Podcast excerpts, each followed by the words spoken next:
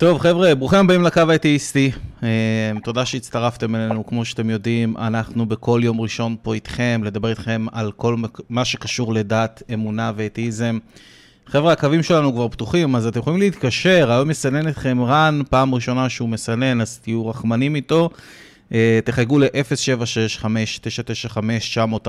חבר'ה, גם בטיקטוק שצופים ברזי, אני יודע שאתם רואים אותנו עכשיו. אתם לא צריכים אלף followers, לא שום דבר, יש רק מספר טלפון, תחייגו אליו ותוכלו לעלות לדבר איתי ועם רזי, תחייגו ל-076-5995-940. זהו, נגמרו לכם התירוצים. זהו, לגמרי. כל הזמן אומרים, אין לנו אלף followers, ואין לנו פה ואין לנו שם. חבר'ה, זו ההזדמנות שלכם, ואנחנו לא יודעים מתי היא תחזור שוב, אז לכו על זה. חשוב לומר שהשיחה כמובן היא ללא עלויות אה, מיוחדות, שיחה רגילה לחלוטין. ויש לנו כמובן קבוצה בפייסבוק שאתם יכולים להיכנס אליה ולדבר על כל הנושאים האלה, שנקראת אה, כמובן הקו האתאיסטי, גם המנחים נמצאים שם, ואתם יכולים להמשיך לדבר על הנושאים האלה אחרי התוכנית. אה, וכן, תתפלאו, יש עוד אנשים שמשתמשים בפייסבוק. היה לי שיחה עם רזי על זה לפני זה, הוא כאילו מבחינתו פייסבוק כבר התאדה מהעולם, אבל זה לא ככה באמת. עוד לא, עוד לא, אבל זה אה, בדרך. דרך אגב, ראיתי, הם, בשיא של, של כל הזמנים מבחינת users. בגלל שלא לא יורדים משם, הרי אם אתה מפסיק להשתמש בפייסבוק, הפרופיל שלך עדיין שם. נכון. לא, מבחינת active users גם. אני חושב ש active users הם עדיין בהכי גבוה כל הזמן. active users, כן. כן, של מרק צוקרברג. אל תשכח הם מקבלים כסף על זה, כן? הוא מוכר פרסומות לפי ה active users, אז... לגמרי. אבל לא, אם אין conversion, לא משנה, לא ניכנס לזה. לא ניכנס. חבר'ה, אנחנו זמינים גם כפודקאסט. אה, רן עכשיו מעלה את הפודקאסטים, אה, אז אתם יכולים להקשיב לנו דרך הפודקאסטים כמו... אה, אה, נו, איך קוראים? אני תמיד שוכח את השם של התוכנה הזאת. זה, זה משהו של הגיל כנראה. אבל בכל אופן, אנחנו נמצאים בפלטפורמות של הפודקאסטים, אה, וזהו, ותודה לרן שמסנן אתכם היום, וכמובן, אתם יכולים לתרום לנו דרך PayPal ו Patreon, כבר אמרנו את זה הרבה מאוד פעמים, מקווה שלינקים יופיעו. וזהו, ותודה לפטריונים שלנו היקרים, אחיה אה, הכהן ויעקב שם וכל האחרים שעוזרים לנו ותורמים לנו מדי שבוע, זה ממש ממש עוזר.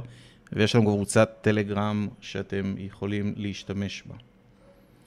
אמ, אוקיי, רק שנייה.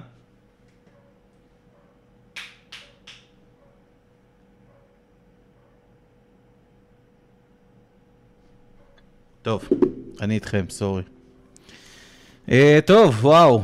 אה, חשבתי על מה אפשר לדבר השבוע. יש לנו כנראה כבר מתקשר אחד שעובר מצוין screen. אני מקווה שהכל אה, עובר טוב. כבר תהיה התחלה מעניינת? לגמרי. מי שלא יודע, דרך אגב, אני פתחתי טיק טוק, קוראים לי סקפטיק טל. תוכלו לחפש אותי בטיקטוק, אני ורזי עושים הרבה collab, ביום שבת האחרון עלינו ל live ביחד. אנחנו מדברים עם uh, מאמינים, uh, כל הדברים מהסוג הזה, אז אתם מוזמנים להצטרף אלינו גם שם. Uh, וזהו, uh, אפשר להתחיל את התוכנית. אני באופן אישי... תראו, חבר'ה, מי שנמצא בצ'אט ורוצה שנדבר על נושא ספציפי מסוים, אתם יכולים להציע הצעות בצ'אט. לא בטוח שאנחנו ניקח אותם, מי שרוצה בוודאות לדבר על הנושאים האלה, מוזמן להתקשר אלינו, ואני חוזר שוב על המספר, גם מי שרואה אותנו בטיקטוק של רזי, ל-076-5995-940. אני מקווה שרן שורד שם, אני רק אבדוק. טוב, אני מקווה שרן שורד שם, אם לא, אנחנו נעלה ישר מתקשרים. אם יש אחד, נראה לי זה, הוא מסתדר, אם יש כמה, אז אולי זה... כן, זה לא עניין של כמות, הוא בחיים לא תפעל את המערכת. אז אני לא יודע כאילו בדיוק מה הולך לו שם, אבל, אה, אבל אה, זהו, אז אה, אני רוצה לדבר איתך, היה איזשהו נושא, יש לנו הרבה נושאים שעולים לקבוצה, ורציתי לדבר איתך על הנושא של מוות קליני. אתה מכיר? כן. אני ש... חופר על זה. זהו, זה אחד הטיעונים היותר פופולריים, נכון? גם אצלך כאילו נכון, בערוץ. בוודאי. שאנשים טוענים ש... ויש לזה כל מיני גרסאות, נכון? אנשים אומרים ש...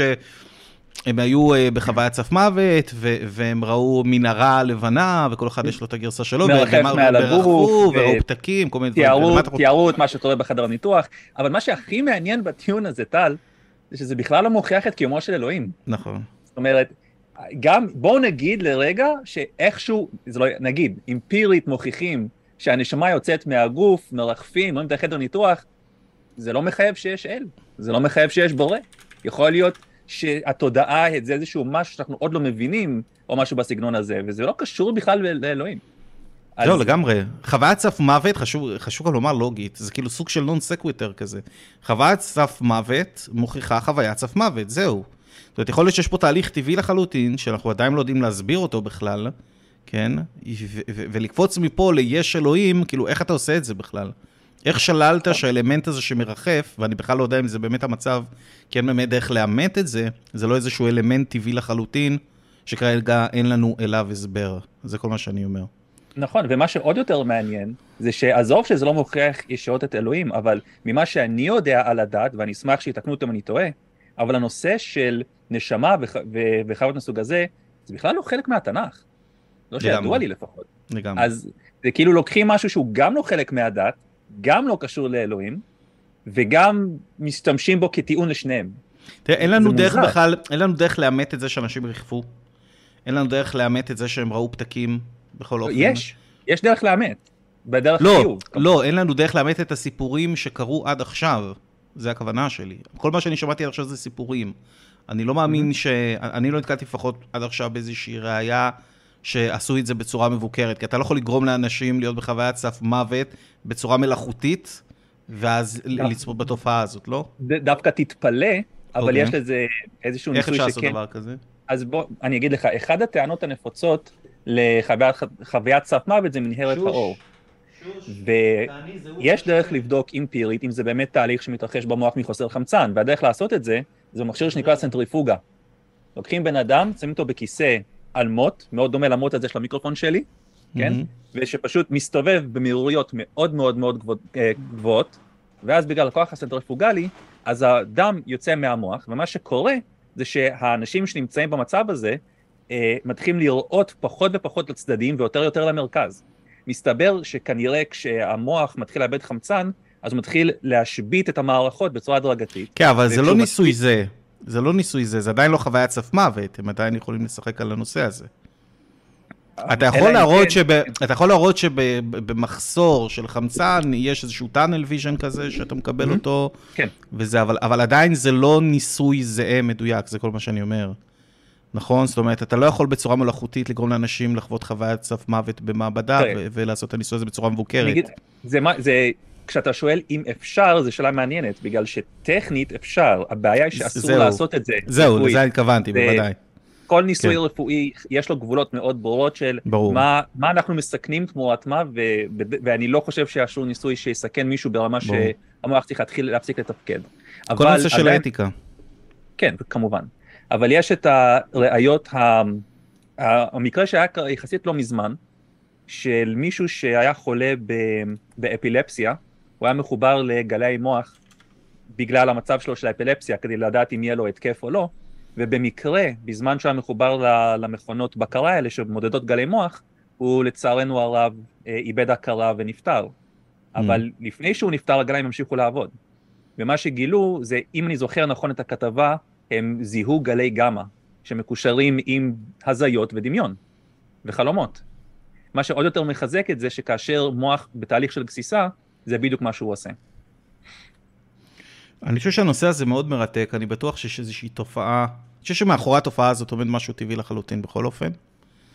אמ, והתופעה הזאת היא מאוד מסקרנת, אבל משם לאלוהים, אני לא יודע איך עושים את הקפיצה הזאת, זה חתיכת leap of faith.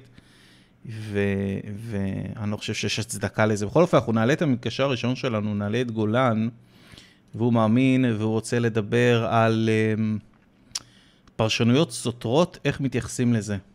אהלן גולן, okay. כן. שבוע טוב. אהלן, מה נשמע? מעולה. שלום גולן. אנחנו איתך, דבר. אני... אתם זוכרים אותי, כן? אני לא חדש. ברור. אני חושב טל מכיר אותך. ברוך השב. כן, כן, גולן מתקשר ותיק שלנו כבר... אה, זה משהו ש... זה משהו שטל מאוד, אני זוכר שקשה לו עם זה, יש, הרמב"ם אומר משהו אחד, רש"י אומר משהו אחר, אומר, מי צודק? נכון, טל, זה משהו שמאוד מטריד אותך. אותי מאוד נכון. מטריד, אני, אני, אוקיי, אני ישן בלילה טוב, זה לא הסיבה שלא ישן בלילה, אבל כן. לא, זה שאלה, זה שאלה, כן, זה, זה עניין בעייתי. למה, למה זה בעייתי בעצם? כי עד עכשיו לא הציגו לי מתודה אמינה לדעת מי צודק. אז זהו, אני חושב בצורה לגמרי אחרת בנושא הזה. ובכלל, אני, אני חושב די חריג במחשבה שלי בהרבה דברים ב, ביהדות. אני חושב שאין דבר כזה צודק. אנחנו לא מדברים על משהו מדעי, משהו מוחלט, שאפשר לבדוק אותו במעבדה. אתה מסכים אבל שכל. טענה או שהיא נכונה או שהיא לא נכונה? אין באמצע? במדע כן. בכל דבר, זה במדע. לוגיקה, זה לא קשור למדע. אנחנו מדברים כרגע נטו לוגיקה. טענה תמיד תהיה נכונה או לא נכונה, אין באמצע. נגיד דוגמה, מה, מה הטענה על קומוניזם מול קפיטליזם, מי, צודק, מי טועה? אם אנחנו נגדיר בדיוק לא- מה זה קומוניזם, אז אני אומר, אם אנחנו נגדיר בדיוק מה זה קומוניזם וקפיטליזם, ואתה תציב איזושהי שאלה, היפותטית יש לשאלה הזו תשובה, יכול להיות שאנחנו לא יודעים אותה כרגע, אבל התשובה תמיד תהיה נכון או לא נכון. מה, מה נכון לא נכון? יש פה שיטה מסוימת לחיות, ושיטה אחרת לחיות. כאילו, כל אחד יש יתרונות וחסרונות. אנשים בוחרים איך- לפי מה איך אתה מחליט איזה מה מהם? שמשכנע אותם. איך לא, אבל אתה מה- מחליט? מה שאני בא להגיד, רגע, רזי, לא, אני אומר דבר? כזה, יש שאלות, אני אומר דבר כן. כזה, לוגית, יש שאלות שכרגע יכול להיות שאין לנו נו. תשובה אליהן. לדוגמה, מה יותר טוב, קומוניזם או קפיטליזם, בסדר? זה דוגמה אחת טובה. זה שאין לנו תשובה למשהו לא אומר שהתשובה לא קיימת. התשובה היא קיימת, היא רק לא ידועה לנו כרגע. והתשובה תמיד תהיה כן או לא, ככה מתחייב מלוגיקה. לא מסכים איתך, בנושאים שהם לא מדעיים, כמו הנושא הזה, כמו כמו לאכול. בבוקר תפוח או עגבנייה, לא יודע. לא, כל החיים שלנו כאלה. רגע, שנייה. עושים חוק בסיסי בלוגיקה. אחד מחוקי נו. היסוד של לוגיקה אומר, זה נקרא law of excluded middle, של טענה תמיד תהיה נכונה או לא נכונה. אין באמצע. כך מתחייב מן הלוגיקה. עצם העובדה שיש שאלה שהיא מאוד קשה לענות עליה, ו... וכמובן אנחנו אוקיי. צריכים להגדיר בדיוק מה השאלה אומרת, כי כרגע נשמעת מאוד כזה וייג. לשאלה הזאת יש תשובה, והתשובה תמיד תהיה כן או לא. נכון או לא נכון? סליחה אם אני רוצה לדייק. על מה? על איזה סוג שאלות אתה מדבר? כל כל שאלה זה לא? משנה. כל מה שאלה. ללבוש מה ללבוש ל- מה ללבוש לאירוע הזה? שאלה שיש לה תשובה אחת? לא. לא, אבל זה לא? ש... זהו, מה המטרה שלך בדיוק. נו, זהו, אז מה, אני אמרתי, צודק, לא צודק, זה רק על דברים, לפי דעתי, דברים מדעיים מוחלטים שיש להם תשובה מוחלטת. כן, נגיד, מה המהירות, המהירות מהכדור הארץ, זו תשובה מאוד מדויקת. אתה חושב ש... אחרות שעוסקות בחיים עצמם, מה? האם אתה חושב שיש תשובה מוחלטת למה אלוהים רוצה ממך? אה, לא, לא, לא, לא חושב. יכול להיות שכן, אנחנו לא יודעים אותה. למה... יכול שכן, אם- ולכן- אתה חושב ש... אתה לכן חושב יש שזה... פרשנויות. אתה מה? חושב שלאלוהים זה חשוב שתעשה את מה שהוא רוצה? כן? אם זה חשוב לו, למה אתה חושב הוא לא דאג שתהיה דרך שתוכל לדעת מה נכון?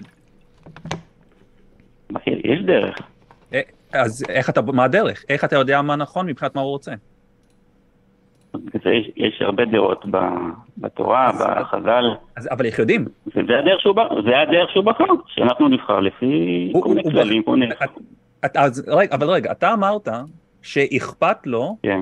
מה אתה עושה, מהמם. כן? ו- ואכפת Mhm. לו שזה יהיה נכון, ואז אתה אומר שהוא רוצה שלא נדע מה הוא רוצה. זה מה שעכשיו אמרת, לא? אבל לא נדע. אני יודעים, שאלתי, כל אחד עושה לפי, כל אחד עושה לפי מיטב הבנתו, וזה בסדר. אבל למה לעשות לפי מיטב הבנתו, אם אתה אמרת שאלוהים יודע מה הוא רוצה, וחשוב לו שתעשה את זה, אבל כן. לא היה לו מספיק חשוב שתדע מה הדרך הזאת, אלא הוא החליט שכל אחד יעשה מה שהוא חושב? כן, וכך- ככה הוא רוצה. אם- אתה רוצה שהילדים שלך יעשו משהו, ואכפת לך שהם. יעשו את זה נכון, אתה לא תוודא שאתה אומר. להם בבירור מה לעשות? שוב, אבל בסוף כל אחד יעשה בדרך טיפה שונה, נכון? זה לא יהיה אותו דבר בדיוק. אפשר להחליט אם לעשות, ועדיין הם יהיו הילדים שלי, ועדיין אני אוהב אותם באותה מידה. גם אם. כל אחד ילך לכיוון אחר לגמרי. בוודאי, בסופו של יום. בוודאי, בסופו של יום הם כמובן יבחרו אם לעשות את מה שאמרת להם או לא, אבל אתה לא חושב שזה חשוב. לך שהם, לוודא שהם מבינים מה אתה רוצה מהם לפני שהם מחליטים? אוקיי, יכול להיות, כן. אבל עדיין הם יפרשו את זה בצורות אחרות. יכול- זה מה שאני יכול אומר. להיות, אותו יכול דבר להיות. בדיוק, אותו דבר בדיוק. אני משליך על אלוהים. הוא רוצה משהו נכון, אבל זה מתבטא במגוון דרכים. וזה בסדר. חושב- אוקיי, בוא נשאל אותך שאלה, האם אתה חושב שאל כל יכול מסוגל להעביר לנו מסר בצורה ברורה וחד לא, משמעית לא, שמה אני לא, רוצה? אני לא הולך למקומות האלה. אני לא הולך למקומות האלה בכלל. אתה לא- של- למקומות אני של לא מתעסק לא? במושגים האלה. לא, אני לא מתעסק לא- במושגים האלה, זה לא מעניין אותי. אתה, לא, אתה, נשמע שאתה לא רוצה לחשוב על אם הוא יכול. אני באתי... לא, לא, לא, אבל אני באתי לדבר על דבר מאוד מסוים, אין בעיה. על הפרשנויות הש- השונות. אנחנו מדברים על אתם הפרשנות. אומרים איך זה יכול להיות. איך זה. יכול להיות? אז הנה, אני מסביר לכם איך זה יכול להיות. הסברתי לכם. כמו משום מה- שאבא מחנך את הילדים שלו בדרך מסוימת, והם הולכים כל אחד בדרך אחרת, בסדר, הוא עדיין אוהב את כולם. יש הבדל לבין להיות ברור עם, היל, עם, עם אותו אחד ולהיות, לוודא שאתה ברור במה שאתה אומר לו, ואז אם הוא בוחר ללכת נגד זה, זה כבר בחירה שלו, לבין לא להיות ברור למה אתה רוצה איתו. משום מה, אני ככה אני רואה את זה, ואני חושב שאתה, שאתה תסכים איתי, שבתורה יש דברים מסוימים שהם מאוד ברורים, נכון? אוקיי, כמו מה? אני חושב שדי ברור שצריך לשמור את השבת, לפי התורה. נכון, אוקיי. נכון, זה כתוב, אתה לא יודע מה. זה כתוב, זה כתוב, זה היה חשוב לו, זה היה חשוב לו וזה נרשם. אבל למה אתה חושב ששאר הדברים, שיש לנו הרבה הרבה ספקות וחוסר הבנה על דברים מהותיים, דברים חשובים, הוא לא דאג לכתוב לנו. כן, זה נדמה לי מה? כי אני, אני מסתכל על זה כן. בצורה הזו ותגיד לי אולי איפה ההיגיון שלי לוקה פה. אבל אני חושב שאם. יש אל שמסוגל להכתיב לנו ולהבהיר לנו בדיוק מה הוא רוצה, ולא עושה את זה, אז מהמם. אז או ש... תראה, אני יכול לחשוב פה על שתי אופציות, תגיד לי אם אתה חושב על עוד אופציות. או שהוא מהמם. לא מסוגל להעביר את המסר שלו, או שהוא לא מעוניין להעביר את המסר שלו ש... שזה יהיה ברור, או את האופציה השלישית שאולי הוא לא קיים. לא, האופציה הרביעית? שהוא- רוצה לעשות את זה בצורה הזאת, שאנחנו נגיע. לאמת על ידי המחלוקות, על ידי הדיאלקטיקה הזאת, שכל אחד יש חושב אחרת, וככה מגיעים לאמת. זה אופציה שתיים שלה, שאמרנו קודם. שהוא לא מעוניין? להעביר לנו את המסר הזה. אה, ואם כן, אז לא חשוב. אז. אם כן, אז זה לא חשוב לו שנדע. לא, לא, לא, אני לא, לא, לא, זה מהלך שהוא לא, לא נכון, זה לא בדיוק ככה. אז בוא תסביר לעצמך. הוא הוא רוצה שאנחנו נגיע לאמת, אבל על ידי הדיאלקטיקה הזאת, על ידי אבל הוא לא. סיפק לנו מתודה טובה להבין מה הוא. רוצה, אז איזה מין משחק מוזר זה, זה מה שאנחנו שואלים. למה לא אם- סיפק? הוא לא סיפק, העובדה שיש המון אה, זרמים ביהדות שלא מסכימים אחד עם השני. איך אתה יודע איזה זרם צודק? ו- אבל זה חלק מהתהליך. אבל אין דרך לאמת את ההיסטורי התהליך, זה הקטע. אין דרך לאמת את התהליך הזה בסופו של דבר. זה, זה תהליך עיוור בלי תשובות. בדיוק. אז איזה מין אתה, תהליך? אתה עושה מבחן, מה זה רזי? זה כאילו אתה עושה מבחן, אוקיי? ובסוף אף אחד לא בודק לך את המבחן, אין לך תשובות בסוף הספר, כלום. אין לך מושג אם פתרת את התרגיל טוב בכלל. אז איך אפשר להגיע לאמת הזאת אוקיי. בכלל? אולי, ת, אולי תגיד לנו מה, מה הדרך שאתה חושב עליה. אני אומר, בסוף בסוף הכל הכל יתברר, בסוף ה...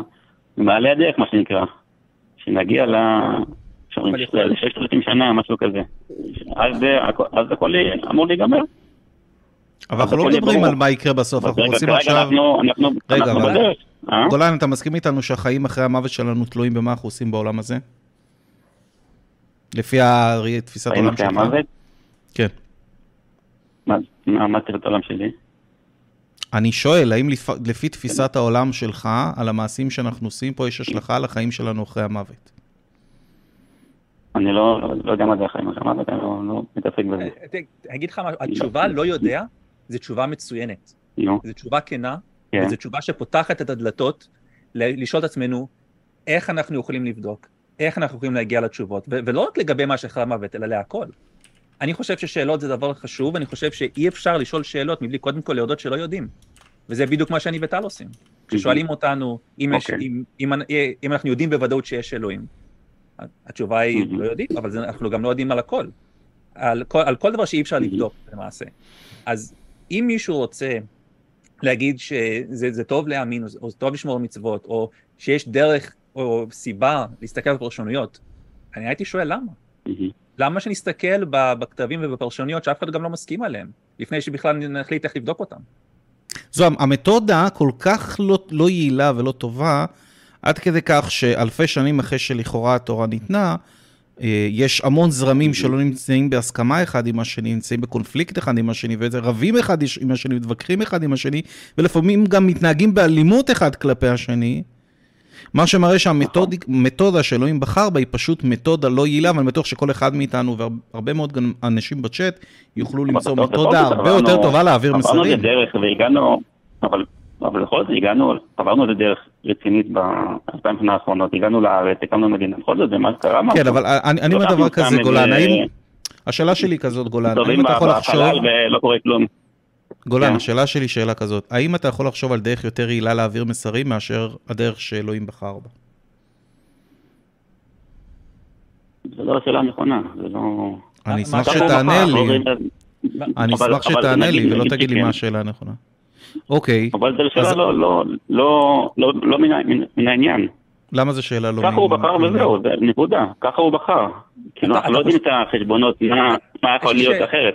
אתה חושב שהוא, שאלוהים לא היה רוצה שתשאל את השאלות האלה? אתה חושב שהוא היה רוצה שתגיד, לא, את זה אני לא שואל, את זה אני לא רוצה לחשוב על זה?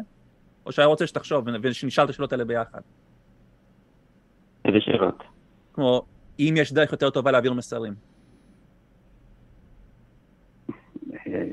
יכול להיות שכן, יש. אני גם חושב שכן, אם הוא היה קיים, אבל... נו, נו, אז מה, ואז אם כן? אני אומר, יש אנלוגיה אולי, יש אנלוגיה אולי שתתאר יפה את לא. מה שקורה פה. זה כמו שאני אכנס לסופר, רזי, ואתה תגיד לי, שמע טל, אני רוצה שתכין לי את הסנדוויץ' שאני הכי אוהב, בסדר? ואם אני יצליח להרכיב את הסנדוויץ' שאת הכי, ש, שאת הכי אוהב, רזי, אז אה, אני, אני אגיד את זה על גולן, בסדר? גולן, זה כמו שאתה תגיד לי להיכנס לסופר, ואתה תגיד לי, שמע טל, תכין לי את הסנדוויץ' שאני הכי אוהב, והחיים שלך אחרי המוות, או בעולם הבא, תלויים בזה. ואני נכנס לסופר, רגע, שנייה. אני נכנס לסופר, אני יודע, אני כבר מכיר את אני מכיר את הנאום הזה, אני מכיר, שמעתי אותו, אני יודע. אוקיי, אז אולי אני אשלים אותו בשביל הצופים לפחות. רגע, אולי אני אשלים אותו בשביל אוקיי. הצופים. למי שלא מכיר, אני נכנס לסופר, ואז כל מיני אנשים נכנסים לסופר ואומרים לי, אה, גולן אוהב סנדוויץ' פסטרמה, השני בכלל אומר לי, אה, גולן אוהב סנדוויץ' גבינה צהובה, השלישי אומר לי, אה, גולן בכלל אוהב אה, אה, טוסטים, בסדר? לצורך העניין. ואף אחד מהאנשים האלה לא יכול לספק לי ראייה טובה לכך שבאמת זה מה שאתה רוצה. אוקיי, ואני צריך לנסות להבין מה הסנדוויץ' שאתה הכי אוהב על פי זה. איך זה דרך טובה להעביר מסרים. זה, זה מה שאני שואל, זה פשוט, זה משחק מגוחך, נכון? זאת אומרת, אלוהים מצפה מאיתנו להאמין לדברים בגלל, בעקבות ראיות לא טובות, בעקבות ראיות גרועות ומתודות לא אמינות, כל הדבר הזה הרי לא מסתדר. ככה אני רואה את הדברים. בסדר, אבל שוב, אתה, אתה רואה את זה בצורה לא, לא נכונה לפי דעתי, ממש לא נכונה. כל פעם אתה מנסה להגיד מה, היה, מה הדרך הכי טובה, מי אמר שהוא רוצה את הדרך הזאת? אולי היא טובה, נכון, היא טובה באמת, אבל הוא, לא, הוא רוצה דרך אחרת. אנחנו נדאג את הדרך. זה בסדר גמור, אבל אין לך דרך, אבל אין דרך לדעת. אז אני לא הולך לשחק את המשחק הזה, כי למשחק הזה אין באמת בסוף, אין מתודה אמינה לשחק בו פשוט. אין סיבה לעשות את זה. הכל בסדר. לא הייתי שואל את זה בצורה קצת אחרת. אם אתה היית רואה את כל הילדים שלך רבים אחד עם השני, מרביצים אחד לשני, רוצחים אחד את השני, בגלל שהם לא בטוחים כן. מה אתה רוצה, ואתה לא אומר להם, ואתה לא מסביר להם מה אתה באמת רוצה, אתה רק מסתכל מהצד ורואה אותם עושים את מה שהם עושים. אז למה אתה לא היית מתערב? אם אלוהים, אתה יכול להתערב. קודם כל הוא התערב, הוא אמר מה שהוא רוצה בכל המצוות. הוא אמר. רגע, בוא נקביל את זה אז. אז בוא נגיד שכשהילדים קטנים, אתה אומר להם מה אתה רוצה, כן. ונגיד שמפסיקים לריב לחמש דקות, אתה יוצא מהחדר, כן. ואז אתה רואה מרחוק שהם עוד פעם רבים, כי הם עדיין לא בטוחים מה אתה רוצה. ועכשיו אתה אומר, לא, אני אמרתי לפני חמש דקות, עכשיו אני לא מתערב. אני אסתכל, אני אראה אותם, רוצחים אחד את השני. זה נשמע, זה נשמע לך בסדר? כי זה מה שקורה היום. מה, אה, שמע, הם קיבלו את הכללים הבסיסיים, ששם, איתם יכולים להצליח. זה שהם לא, זה שהם לא עושים את זה, זה מה לעשות, בעיה שלהם. אבל... אבל... כמה אפשר להתערב? אבל אם... אתה יודע א', ב', יותר מזה אתה לא יכול. אבל כן, בטח ש... אתה נותן להם את האפשרות לטעות, אתה נותן להם את האפשרות לטעות. תמיד יש להם את האפשרות לטעות. תמיד יש את האפשרות לטעות, אבל קודם כל הם קיבלו את להבהיר את השיעור הראשון. שלהם. כי עובדה שהם להם שכחו מה אתה. רוצה. כי עובדה שהם שכחו מה אתה רוצה. אולי אחד הילדים התחיל להמציא משהו אחר, וזה לא נכון מה שאתה רוצה. אתה לא חושב שזה רעיון טוב לבוא ולהגיד, לא, זה לא מה שהתכוונתי, כדי שתפסיקו לריב? לא, הם קיבלו את ההוראות בהתחלה, בצורה אתה, אז אתה, מסודרת. אז אתה מצדיק לעמוד מהצד, לראות את הילדים שלך רבים, רוצחים אחד את השני, בעיניך זה לגיטימי. זה מה שאתה אומר עכשיו. לא שלגיטימי, אז האחריות עברה אלינו. פשוט אז מאוד. אתה אומר, אז אתה אומר אבל שהילדים ימשיכו רבים, זה שלהם. קיבלת את ה... קיבלת את לא, ה- האחריות על מי... לא. האחריות, גולן, אה? האחריות על מי שיצר את הפלטפורמה. אם יצאת פלטפורמה לא ברורה, שהחוקים בה לא מובנים לכולם, ואנשים רבים בגלל שהחוקים שלך לא מובנים, האחריות היא עליך ולא על האנשים שלא מבינים את החוקים. אתה יצרת את חוקי המשחק. זה מגוחך להעביר את. האחריות הזאת לאנשים. אתה מקשיב למה שאתה אומר? אתה בנית להם את הזירה, נתת להם נשקים, בדיוק. ואז אתה עומד מהצד ולא מתערב, לא נתתי להם שום דבר, לא נתתי שום... לא נתתי להם שום נשק ביד, ממש לא. אה, אה, להם אלוהים. לא ברא את העולם עם היכולת שלנו להשמיד אחד את השני? נו, בסדר, זה משהו עקיף. הוא חד משמעית הביא לנו. נשקים. הוא חד משמעית הביא לנו את הנשקים. לא? לא? מי מי המציא את הנשקים? בני אדם המציאו. ומי יצר בני? אדם? אלוהים נתן, אלוהים מה שנקרא נתן, נתן את התשתית שאיתה, עליה אנחנו. חיים. בדיוק, זה על זה אנחנו מדברים. זה, זה לשים ילדים בזירה, לשים את הסכנים לרצפה, כן. ולהגיד, טוב, אם הם מרימים זה בעיה שלהם. זה מה שזה, בדיוק. זה מה שזה. בדיוק. ואז גם לא, לא. אה? כן, ואז גם לא להתערב כשאתה רואה שהם רבים על בגלל שהם לא מבינים מה אתה רוצה, ואתה לא מתערב, אתה עומד מהצד, אבל הם ממשיך כן מבינים, הם להסתכל, כן לראות מבינים. אותם רבים. אבל הם כן מבינים. הם לא, כן מבינים, אבל הם הם לא. לא. הכל. הם לא, אם הם היו מבינים, הם לא היו רבים. זה אם היו העניין. מבינים, לא היינו רואים כל כך הרבה זרמים ודתות. בדיוק. אז בסדר, מה לא שאתה מתאר אבל סיטואציה כולם זה... מסכימים על ה- על הבסיס. כולם לא, מסכימים על הדברים הבסיסיים, לא ממש שזה לא. מחלוקות. ממש לא למה כולם לא? מסכימים ממש לא. הבסיס. ממש לא. מה- מה הב- מה הבסיס שאתה חושב עליו? סתם מסקרנות. מה הבסיס? בסיס, אהבת לך כמוך, אהבת את הגר, כל מיני דברים בסיסיים שאף אחד לא יכול להגיד שזה לא לא כתוב את זה. אתה חוש- אתה ושלא חושב ש- מיישמים את זה זה משהו אחר. אתה חושב שכל העולם מסכים עם, אה, עם המשפטים האלה? שכל לא- העולם מתנהג ככה? לא דיברתי על כל העולם, דיברתי על דיברתי על העם היהודי, לא דיברתי על כל העולם. לא, אבל אני חושב שאתה תסכים שנב- שלפי התפיסה שלך נבראו יותר מהעם היהודי, נכון? נכון. יפה. נו. אז למה, למה נסתכל כן. רק על עצמנו? אני חושב שלפי רפורמיסטים, אה, אתה יכול להגיד שרפורמיסטים מסכימים עם נטורי קרתא לדוגמה? אני חושב שרפורמיסטים, חלק מהם אפילו? מסכימים לכך שגייז יוכלו להתחתן אחד עם השני, נכון? הם לא רואים בעיה לזה. רפורמים, אין להם בעיה. נו. אוקיי. אז אוקיי. הנה דוגמה ל- נו, מה- לאי מה הסכמה. הנה, הדוגמה לאי הסכמה מהותית בשני זרמים. מה שזה משהו מהותי. לא מדבר על זה לא מהותי, מי. יכול להתחתן ומי לא? בסדר, שיתחתנו, כל הדברים- אין בעיה, צריך לאהוב אותם. צריך לאהוב אותם, כמו שהם. אבל אה, חושבים שלא, נטורי קרתא וקיצוניים אחרים. אוקיי. אוקיי, אז יש אי הסכמה. לגבי עניין מהותי. שמה? אוקיי. אבל זה לא מהותי. אה, זה לא מהותי? למוסר אוקיי, הבסיסי. אז פה אני לא? חולק עליך. אני חושב שזה עניין סופר מהותי. אוקיי, נגיד, לומר שאין, לא. ש- שיש הסכמה על כל הדברים העיקריים ביהדות, בין כל הזרמים ביהדות, דבר על הדברים הבסיסיים, הבסיס אבל, בבסיס. אבל איך אתה מגדיר מה זה בסיס? מי מגדיר מה זה בסיס ואיפה הוא נגמר? על דברים, לך כמוך, ל... מה עוד? אתה מגדיר את זה, יכול לבוא בן אדם אחר ולהגיד שאחד דברים הדברים... אבל יכול לבוא בן אדם אחר ולומר שחתונה זה דבר בסיסי, איך אני יודע שאתה צודק והוא לא? לא, קצת סוטים מהנושא נדמה לי. אני אמרתי אני לא חושב שאנחנו סוטים, אני חושב שזו שאלה מעולה, גולן. אתה קבעת בצורה שרירותית לחלוטין, בצורה סובייקטיבית, שהבסיס זה מה שאתה אומר, ויכול לבוא לי מישהו אחר, מזרם אחר ביהדות, כמו רפורמי, ולומר לי שהדבר הזה הוא סופר חשוב, וגם מבחינתו זה דעתו הסובייקטיבית לחלוטין. למה הדעה שלך יותר טובה משלו? אני לא אמרתי שהדעה שלי יותר טובה מאף אחד. אוקיי, אז לא אפילו אין לנו מתודה לא לדעת, אבל אין לנו אפילו מתודה לדעת אה, אה, מה הדבר חשוב. תבין כמה הדבר הזה מבלבל. אוקיי, ונגיד אם זה מבלבל, נו, אז מה? אז מה זה אומר?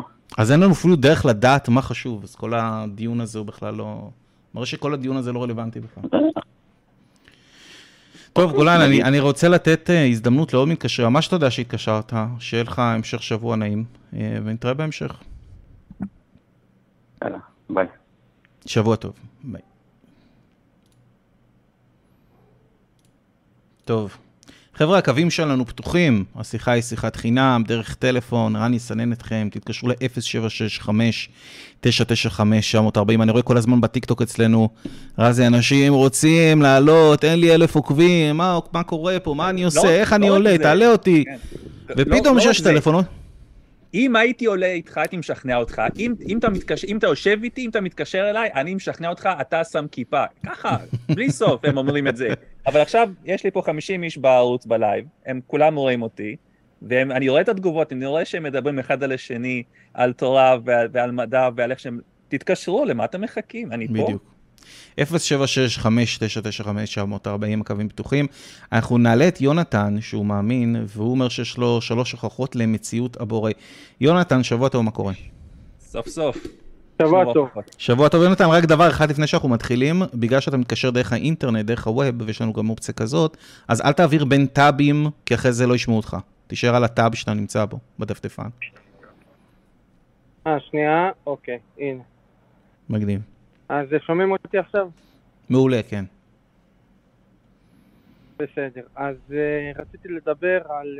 Uh, יש לי שלוש הוכחות. אם יש uh, זמן, יש אלוהים, אם יש חומר, יש אלוהים, אם יש מד... uh, מודעות, אז יש אלוהים. נתחיל בהוכחה. זהו, אז אני חושב כן? שעדיף, אם, אם ההוכחה היא יחסית אה, ארוכה או משהו כזה, אני חושב שעדיף שנעבור דבר אחד, דבר, אחד אחד, ואני ורזי נתייחס לכל הוכחה, בסדר? ולא נרוץ על שלושתם. זה מה שאני אומר, נתחיל בהוכחה הראשונה. מעולה, סבבה. עכשיו, אה, בשביל ההוכחה הראשונה, כדי שלא יגידו, הנה, הגדרה, אני לא מקבל אותה, בוא נלך להגדרות. קודם כל צריך לדעת, צריך להגדיר מה זה זמן. וכדי להגדיר מה זה זמן, אה, בסופו של דבר אנחנו משתמשים בשפה, ושפה זה כי יש לו משמעות בתודעה שלנו. אז כשאני שואל מה זה זמן, בסופו של דבר ההגדרה האמיתית זה מה זה מה זה זמן בשבילי, בתודעה שלי, בח- בחוויה שלי. עכשיו, נניח שתיתן הגדרה אחרת, בסוף, בסוף זה יצטרך להצטלב עם ההגדרה הזאת. עכשיו, בוא נשאל מה זה זמן, בסדר? תיתן, תיתן את ההגדרה שלך, כי אני יכול לתת את ההגדרה שלי. ההגדרה שלי של זמן, זה כשיש לך, אה, בקבלה מגדירים את זה מאוד יפה, זה עניין של סיבה ומסובב. זאת אומרת, יש לך קשר בין בין מצב אחד שמוביל למצב הבא, וזה מוביל למצב הבא, וזה מוביל למצב הבא.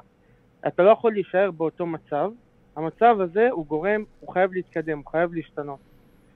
והמצב הקודם הוא הסיבה למצב הבא, כי לא היית יכול להגיע למצב הבא בלי המצב הקודם. המצב הקודם נקרא עבר, המצב הבא זה יהיה עתיד, וברגע שאתה נמצא בו הוא כבר הווה. וזה ההגדרה שלי לזמן. אוקיי. יהיה ו- יותר קל ומהיר להגדיר את זה כשינוי חד-כיווני לטעמך, או שזה שונה? מה? היית, מו- היית מסכים שזה אותה הגדרה כמו להגיד שינוי חד-כיווני, או שזה לא חלק מההגדרה שלך? זה, זה קשור לשינויים, בוודאי, זה קשור, אנחנו, מוד- זה שינוי שנגרם משינוי קודם לו. אז אה, ברור שזה חד כיווני, כי, הוא, אה, זה בסדר, כאילו אין לי בעיה להגיד שזה חד כיווני. מצוין. קודם כל, השאלה אם ההגדרה מקובלת. אם היא לא מקובלת, אז צריך לדון עליה, קודם כל. אני אגיד באופן אישי מה אני חושב על זמן, אבל חשוב לומר, אני חושב שבכל התחום של הפיזיקה, אה, יש כל מיני היפותזות לגבי מה זה, מה זה זמן. אה, יש גרסה פילוסופית, אני חושב, שאומרת שאני אני בכל אופן תומך בה, שאין באמת אה, עבר ועתיד, יש רק הווה. זאת אומרת, יש רק את, ה, את העכשיו. לנו זה, מר- אתה יודע, כאילו זיכרונות שלנו מפעם וגם מחשבות על העתיד. אם אנחנו מדברים כמובן על עבר, אז העבר הוא בעצם אה, עכשיו של פעם, לצורך העניין. ככה אני תופס זמן, בכל אופן. רזי, איך אתה... מה אתה אומר על זה? אני אומר שזמן זה משהו שהרבה יותר מורכב מזה.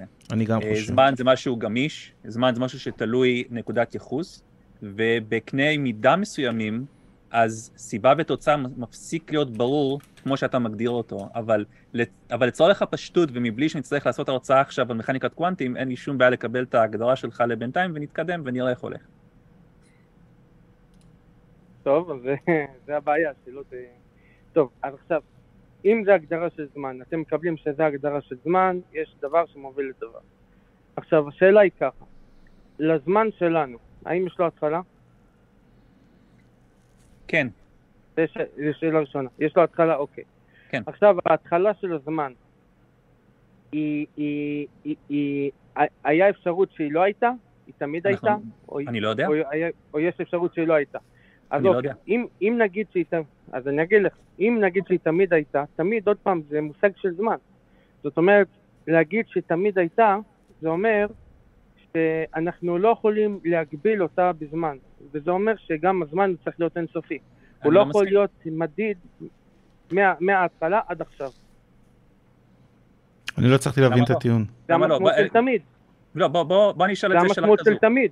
בוא נשאל אותך שאלה כזו. אם אנחנו מסתכלים על זמן אינסופי, או אפילו מחזורי, אז אפשר לדמיין כביש שהוא בטבעת. מה, מה זה מחזורי? אינסופי אני מבין, אבל מה, מה אז- לא, לא אז- מבין את ה... אז אם, אם יש, בוא נגיד שיש כביש שנוסע לכיוון אחד תמיד, ואין לו התחלה ואין לו סוף, אתה פשוט תמיד נוסע רק ישר, אוקיי? אז, אז מה מגביל אותך? איפה ההגבלה פה? עכשיו אנחנו נמצאים בהווה. אה, נראה לי. מההווה עד ההתחלה הוא מדיד? תלוי בנקודת ייחוס, אבל מבלי, להתחכ... מבלי להתחכם, זה תלוי, זה תלוי אם אתה הייחוס, מקבל את זה שהיה מההווה. התחלה או לא. נק, אז זה מה שאני, אמרנו שיש התחלה, בגלל זה שאלתי. אני- אם- אה, אני, כן. נקודת הייחוס שלי זה ההווה, מההווה עד ההתחלה, הוא מדיד. כן, אז איך אני יכול להגיד שההתחלה תמיד הייתה? הרי אם היא תמיד הייתה, למה היא מוגבלת? למה, למה הזמן שהוא... אז אני אסביר לך על כל מיני... הוא נמשך ונמשך, הוא נגמר. יכול להיות שהמפץ הגדול, רגע, חשוב להסביר נגמר. משהו. יש כל מיני היפותזות במדע, אנחנו לא יודעים מה היו התנאים בזמן T0, אוקיי? אנחנו לא יודעים מה היה שם. יכול... כל מה שאתה אומר על האלוהים שלך, בסופו של דבר, אני יכול להגיד על איזשהו כוח טבעי פנתאיסטי שהיה כאן לפני, אם אפשר לומר כן לפני, ואני אתן היפותזה שהיא יותר, אה, מה שנקרא simplified, כאילו, לצורך העניין. אבל, לדוגמה, אנחנו מסתכלים על התיאוריה של המולטיברס, וכמובן, אני לא אה, אסטרופיזיקאי, אה, אבל אם אנחנו רוצים קצת לשחק עם רעיונות, יכול להיות שהמפץ הגדול זה לא האירוע הראשוני שבו המפץ. זאת אומרת שיכול להיות בקוסמוס, וקוסמוס, כשאנחנו מדברים על קוסמוס, זה בעצם כל מה שקיים אי פעם בכל מקום. יכול להיות שהפרזנטציה הלוקאלית שלנו, של היקום שלנו, זה היה איזשהו מפץ מסוים, ויכול להיות שיש המון המון מפצים אחרים, אולי אינסופיים, שאנחנו לא יכולים לראות אותם, אין לנו גישה אליהם כרגע, וגם שם היה התחלה של, מה שאנחנו קוראים לו התחלות. של זמן. אוקיי? יכול להיות שהמפץ הגדול, הלוקאלי לא שלנו, הוא לא. המפץ הר- הראשון שהיה, אוקיי? לצורך העניין. נניח, אני, אני יכול לקבל את זה, אבל נניח, אבל מה זה אומר? זה אומר שההתחלה היא עוד לפני ממה שאנחנו חושבים. אבל השאלה אם נכון, הייתה התחלה. אבל מה אתה עושה? אתה מזריק להתחלה הזאת אל, אתה אז- מזריק להתחלה הזאת אה, לא- אלוהים, לא אכפת לי, לא מההתחלה, לא אכפת לי מההתחלה היא ביקום שלנו, ביקום אחר, או בעשר יקומים לפני. זה לא אין מעניין. בעיה, אבל, אתה, אוקיי, התחלה מה. אתה אומר? רגע, אני, אני הולך, מן הסתם אתה הולך לכיוון הזה, שמה שהיה כנראה לפני זה אלוהים, זה, אני צודק? מה? לא, לא, זה עדיין לא, זה לא בדיוק. אוקיי. זה, קודם כל צריך להגיד האם היה התחלה, והאם ההתחלה הזאת היא תמיד הייתה. אני, אני יכול אה, לתת לך, אם היא לא אם זה עוזר לך, הייתה- אני, אני יכול לתת לך את הגישה המדעית כפי שאנחנו יודעים אותה למיטב הבנתי. למיטב הבנתי מהתצפיות על היקום, רואים שליקום הייתה התחלה מרחבית, ובגלל שאנחנו הולכים לפי הגישה של איינשטיין, כי היא מאוד מוכחת, אז זה בהכרח גם אומר שאם היה התחלה למרחב, אז גם היה התחלה אה, לזמן כפי שאנחנו מכירים אותו. עכשיו, זה מה שאנחנו רואים. עכשיו, האם זה ההתחלה היחידה? לא יודעים. האם יש תהליך מחזורי? אנחנו לא יודעים.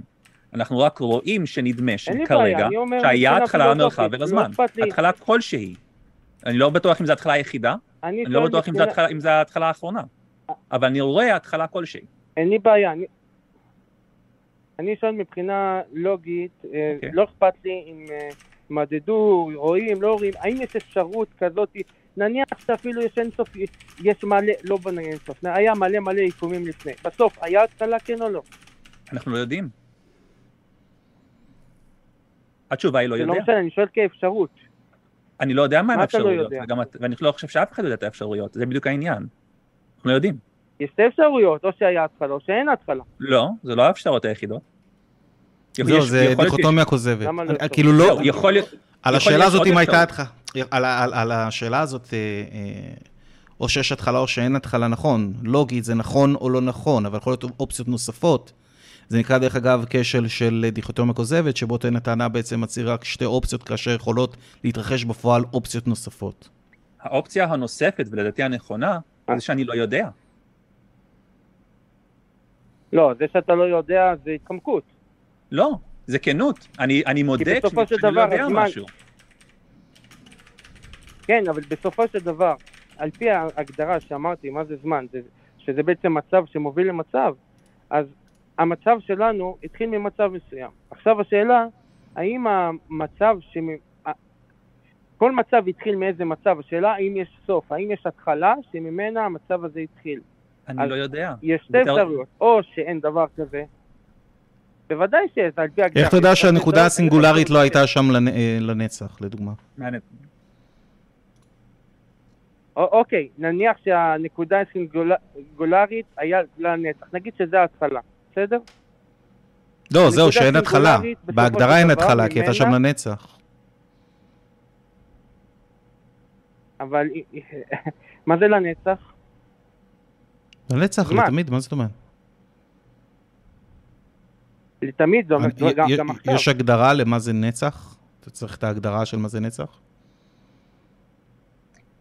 בוא נשאל שאלה, אני הייתי נצח, שואל זה שאלה. אומר שאתה לא... לא הבנתי מה הטיעון. אבל, רגע, בוא בוא ננסה רגע קצת להתקדם, אני מרגיש שאנחנו תקועים. מה- מה הטיעון? אנחנו בסוף, בסופו של דבר נגיע ל- לאלוהים דרך הטיעון הזה? בוא נזרום איתך. זהו, בוא נשמע-. בוא נשמע איך אנחנו מגיעים אה, ל- לאלוהים דרך הטיעון הזה.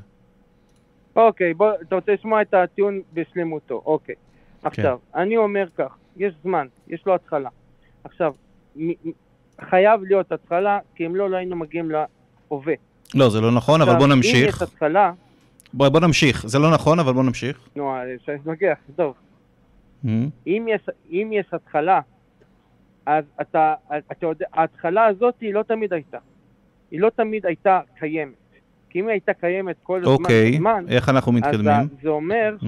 שאתה לא, יכול אתה לא יכול להגיד שהזמן מוגבל עד ההווה, הוא היה חייב להמשיך. עד אין. עכשיו, אם הזמן, אם ההתחלה של הזמן לא תמיד היה, זה אומר שהמציאות הייתה קיימת בגדר היכולת. זאת אומרת, כפוטנציאל. הוא לא... ההבדל בין זמן לבין מה שאני אומר, זה שזמן זה אומר שמצב א' הוא חייב, חייב לגרום לבוא, להביא את המצב הבא. אבל כשאני אומר שהעולם או קיים כיכולת, הוא לא חייב, הוא לא חייב להתחיל את הזמן. הוא לא חייב להתקדם. יש פה לא מלא חלק השערות. שהן חסרות בסיס, אבל הוא- ננסה להתקדם לאלוהים, להבין איך זה מתקשר. עכשיו, אם, ה, אם, ה, אם המציאות הזאת, שהיא קיימת כיכולת, היא מתקדמת, למרות שהיא לא חייבת להתקדם, זה נקרא כבר רצון. אז הנה, הגענו כבר לרצון של אלוהים. זה בחירה חופשית, אתה מניח את המבוקש? שמה שקיים בגדר היכולת, יתחיל בזמן. אוקיי, אז אם אני אומר ש... וביחס לרצון, אם אני אומר שיש שה- התחלה לזמן. אוקיי, אם, אוקיי, רגע, הזרקת פה את אלוהים, ואני יכול לעשות דבר אחר, אני יכול להגיד שכל מה שתיארת עכשיו, אני יכול לייחס את זה לכוח טבעי לחלוטין פנתאיסטי. איך ההיפותזה שלך יותר טובה משלי? מה זה כוח טבעי פנתאיסטי? אני- אני- זאת אומרת שיכול להיות אני- שיש אני כוח, אני אומר, יכול להיות... חופשי. דקה, על אני רצון אסביר שהוא לך. לא מוכרח. אני אסביר לך בדיוק. יכול להיות שיש כן. כוח שאנחנו לא מודעים אליו כרגע, שהוא כוח טבעי לחלוטין, זאת אומרת, לא מדובר על איזשהו סוכן, חושב, מתכנן, שהוא גרם ליצירת היקום. איך שללת את זה? אה, אני אגיד לך. כי ברגע כן. שאתה מדבר על טבע ועל... אני אוהב ועל- שאומרים, אני אגיד לך, כאילו, הפילוסופים בכל העולם עוסקים בזה, כאילו, כבר חלק 24/7 מהזמן. ואסטרופיזיקאים. אוקיי, איך איך אתה עושה את זה? ברגע שאתה מדבר על טבע וגורם באופן שזה זה הטבע שלו, זאת אומרת הוא עושה את זה כי הוא חייב, אז אתה מדבר כבר על זמן. כי בעצם לא הצלחתי להבין את אחד התשובה. חייב לגרום למצב אחר. אתה מדבר כרגע, תראה, יש טיעון שנקרא טבעי, יונתן, שנייה. יש argument שנקרא argument from contingency, ואולי זה הטיעון שאתה מנסה להציג פה, ואני אני אציג את הטיעון ותגיד לי אם זה מה שאתה ניסית לעשות פה. אה, לכל דבר שקיים יש משהו שגרם לו, או משהו מותנה שגרם לו. לא יכולים לי, לי, להתקיים רק אה, דברים מותנים, כי אז אנחנו ניכנס לרגרסיה אינסופית, לכן חייב להיות משהו הכרחי, והדבר ההכרחי הזה זה אלוהים. זה הטיעון? אמ, זה קרוב. אה, מה שונה? זה קרוב. אני מה אומר שונה? משהו אחר. ברגע, ברגע שאתה מדבר על זמן, על פי הגדרה של זמן, הגדרה של זמן אמרתי כבר, זה מצב שמחייב להביא את המצב הבא. והמצב כל הזמן משתנה.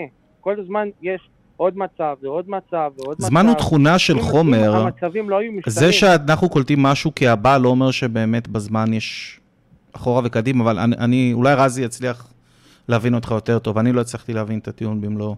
יש את ה-argument גם- from contingency, אם כאילו זה הטיעון שלך, אז יש לי תשובה אליו, אבל אני לא הצלחתי להבין את הטיעון כל כך. בכל מקרה, זה נשמע כמו סוג של טיעון מן הבורות כזה, כאילו, אין לך הסבר למה כל הדבר... למה כל התהליך? את- מה שאתה... לא, לא, לא, לא.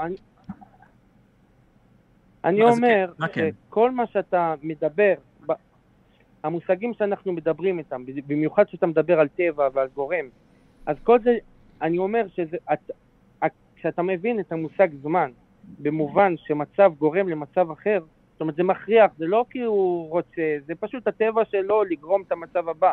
אז, אז זה לא עניין של רצון, הוא חייב לעשות את זה. אבל זה יכול לקרות... יש ס- מה מה זאת אומרת? סלע ש... רגע, ס- סלע שנופל מהר, מצוק, הוא רוצה ליפול? לא, הוא חייב ליפול. נכון, זה חוק טבע. חלק מהטבע. אז בדיוק אולי הזמן. בדיוק, אולי הזמן זה נכון. בדיוק כמו הסלע. הוא לא רוצה לי- הוא לא כי רוצה הוא חלק להתקיים. מהזמן, הוא חלק מהזמן. אנחנו- אה, איך אלוהים נכנס פה? זה מה שאנחנו שואלים. אני, אוקיי, אני אמרתי, כל זה, זה רק בתוך הגבול של הזמן, הגדרה של הזמן. אבל הזמן עצמו מלמד אותך שגם ההתחלה שלו היא לא הייתה תמיד. למה לא? אנחנו לא. יודעים את זה. ואם היא התחדשה, איך אתה יודע? איך בדקת? מה השיטה? מה הניסוי? אנחנו יודעים, כי אם איך?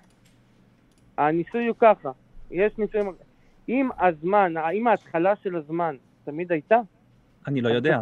צריך להגיד שהזמן הוא לא מוגבל. אני לא צריך להגיד אומרת כלום. תמיד, זה לא, אומר- אני לא, אני לא צריך להגיד כלום, אני צריך ללכת לפי מה שאפשר לבדוק. אני שואל איך אתה בודק. זה מה שאני אומר לך.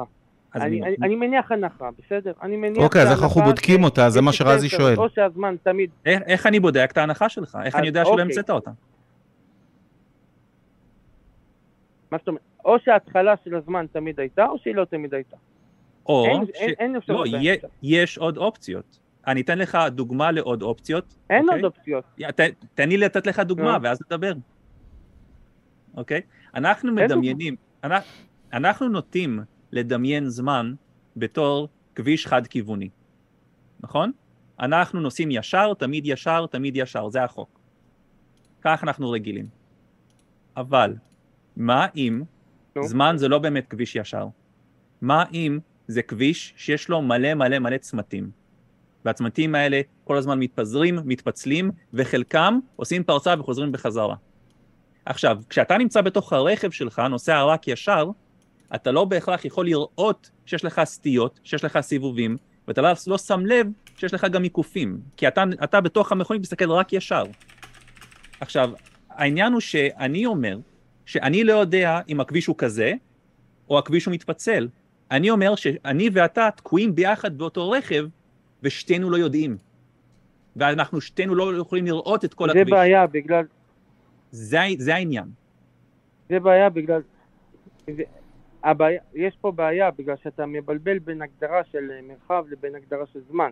לא, זאת אומרת, במרחב דרך זה אגב, אפשרי אני, אני, באמת חייב, לחזור על עצמך. אני, אני חייב להגיד לך שפיזיקלית הם שתי ביטויים לאותה תופעה. בדיוק. הם באים ביחד, תמיד. אי אפשר אחד בלי השני. זה מה שאיינשטיין הוכיח. אה, כן, ה- אז אה, האם. אני שואל אותך סתם שאלה. בבקשה. האם המדע אומר שהמרחב זמן הוא יתפשט? המרחב זמן מת, מתרחב, כן. האם יש זמן ל, ל, ל, ל, להתפשטות של המרחב זמן? המרחב זמן, הוא, זמן זה חלק ממנו. זה סינונמס, כאילו זה... שניהם מתרחבים ביחד. הם שניהם, למעשה אפשר לחשוב עליהם כמו שתי צדדים לאותה מטבע. בדיוק. כמו חומר ואנרגיה. ואתה יכול, ואתה יכול למדוד בדיוק. כמה זמן המרחב זמן יתפשט? אתה, אתה יכול למדוד זמן. בעניין של מרחק. אתה יכול, כי שוב, זמן ומרחב באים ביחד.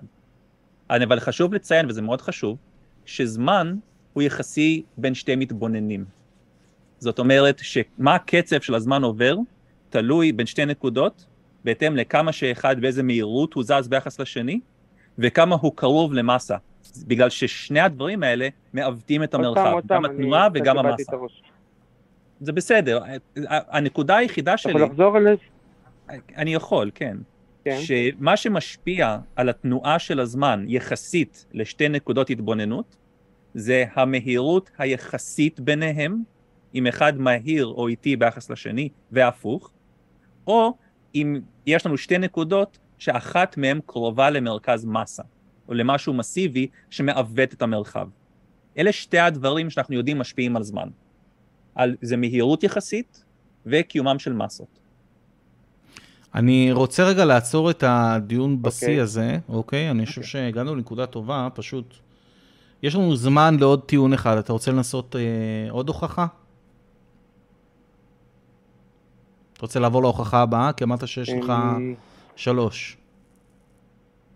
כן, כן, אבל אני שואל את עצמי אם... אמ, שואל את עצמי, על הטענה שלך שאתה אומר זמן מעגלי, האם זה אפשרי בכלל מבחינה הגיונית, כן. למה לא? כי הדמיון שלך הוא דמיון נהדר כשזה מדובר על מרחב, וכאילו זה מסתדר, אין בעיה. אה, אבל ברגע שאתה אומר שמשהו חוזר על עצמו, אז אני אגיד, בוודאי יש פה זמן, כי אתה יכול, עצם זה שיש חזרה, אז זה כבר שלב ב', זה עוד זמן. זה אותו חשוב, לא חשוב לומר משהו, יונתן, המוח שלנו, חשוב לומר משהו, אנחנו מאוד מוגבלים בנושא הזה, כי המוח שלנו באמת עוצב לשרוד בסוואנות של אפריקה, לא להבין את כל הדברים המורכבים האלה. יכול להיות שב-T0 יש איזושהי תופעה שאנחנו לא יכולים כרגע אולי לתפוס אותה, להבין אותה. בטם ליין, יש סימן שאלה ענק על כל הנושא הזה. כל המומחים בפיזיקה בעולם, בעולם אומרים, חד משמעית, אנחנו לא יודעים מה קיים ב-T0. לא יודעים מה קורה שם, אין לנו שום דרך לבדוק או למדוד את הדבר הזה. עכשיו, אני מבין שניסית לתת איזשהו טיעון אה, פילוסופי ופחות אולי אה, טיעון מדעי. לי באופן אישי קצת קשה להבין אותו, אולי שווה לך לקרוא קצת על argument from contingency, אני לא יודע איך קוראים לטיעון הזה בעברית, אבל הוא די מתאר את מה, ש, מה שאתה אמרת, וכמובן לגבי הזמן, אנחנו לא מבינים מה זה זמן בצורה מלאה, אין ספק שיש לנו המון חורים לגבי הנושא הזה של הזמן. יכול להיות, דרך אגב, שיש חלקי, כי זה כבר כשמייצג טוב, זמן, אני... אבל אנחנו לא יודעים את זה, אבל, אבל בכל אופן... אני, אני אחשוב על... אז יש לנו זמן לעוד הוכחה אם אתה רוצה, ואם לא... מגניב, אז בוא... אני הייתי אומר שאם יש לך עוד שתי טיעונים של הוכחות, שתבחר את האחת שלדעתך יותר משכנעת. יותר מה? שהכי משכנעת, לדעתך. טוב, נלך ל...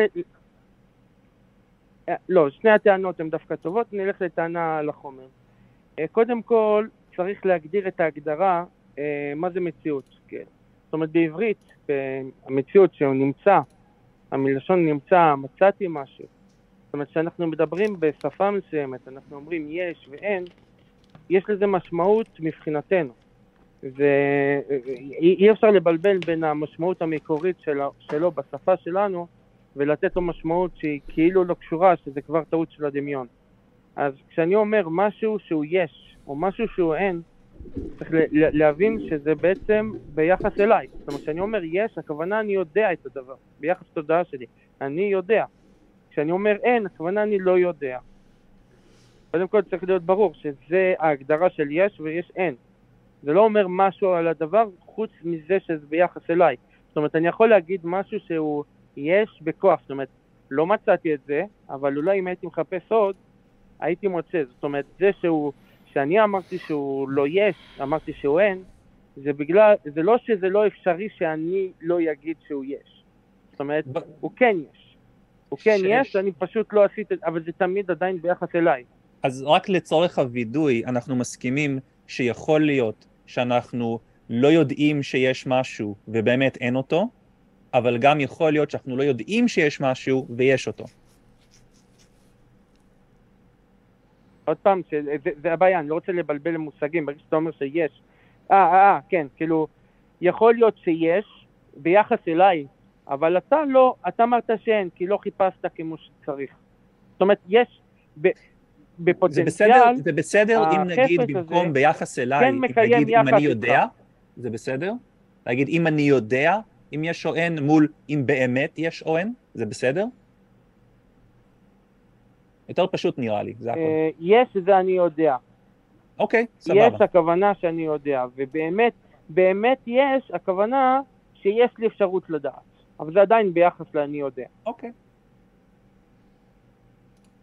אוקיי, אז. הגדרנו יש ואין. אה, זה הגדרה שלי ל-יש מציאות, אין מציאות. זאת אומרת, יש תמיד ביחס לתודעה. עכשיו אני אגדיר אה, דבר שלישי, זה בעצם המהות, אותה אני, עליה אני אומר יש ואין. זאת אומרת, היא לא יש והיא לא אין, כי יש ואין זה עוד פעם, זה תיאור שלי אליו, אלא זה הוא מקבל את התואר הזה יש ואין. זה מה שאני קורא לו עצם, עצם של דבר. רגע, אבל אתה מסכים שיש, נניח- ש, שיש נניח דברים, שאני אפילו... אתה מסכים שישנם דברים בלי קשר לאם אתה תופס אותם או לא תופס אותם? זאת אומרת, גם אם אתה לא, גם אם נמחק עכשיו את כל האנשים מכדור הארץ, עדיין יש דברים, אז אנחנו יכולים להסכים? נשמע שאתה מדבר על הגדרות. עוד פעם, כש- כשאתה מדבר יש דברים, גם אם אני לא תופס אותם, עוד פעם, אתה מתכוון שיש אפשרות לתפוס אותם, אף על פי שלא, אני לא תופס לא, אני אומר, אם עכשיו אנחנו נמחק את זה כל בני אדם, תמיד לא. ביחס תודה. אני אומר, אם אני אמחק עכשיו את כל בני אדם מכדור הארץ, אתה מסכים איתי שעדיין יש דברים? זאת אומרת, זה לא חייב להיות, להיות מותנה אם אני תופס אותם או לא? אז, אז זהו, תראה, גם אם אתה מוחק את בני האדם, ב- בסופו של דבר, אה, אני מדבר על האפשרות שקיימת, כשאני מדבר על המילה יש, הכוונה שאם קיימת תודעה, אז כשאני אומר יש, הכוונה זה ביחס לאותה תודעה. לא, אבל אתה מבין שגם אם אין תודעה, זאת אומרת, גם אנחנו נמחק את כל האנשים אה, מעל אה, כדור הארץ, לא, ואין תודעות יותר, עדיין יש דברים. כשאתה אומר יש, הכוונה שאם יהיה תודעה, אפילו שאין בפועל, אם יהיה תודעה, אז כשאני אומר יש, הכוונה שהתודעה תוכל להגיד שהוא יש. לא יותר אני קל לא פשוט מצליח להגיד אני להבין את יודע? המילים אם האלה. שום לא- לא תודעה- יותר קל אם להגיד שום אני יודע? תודעה תגיד שהוא יש, לא תוכל להגיד שהדבר הוא יש. אבל לא, כשאתה אומר יש בתודעה, לא יותר קל פשוט להגיד אני יודע? לא, למה, למה לעשות את כל המסביב הזה?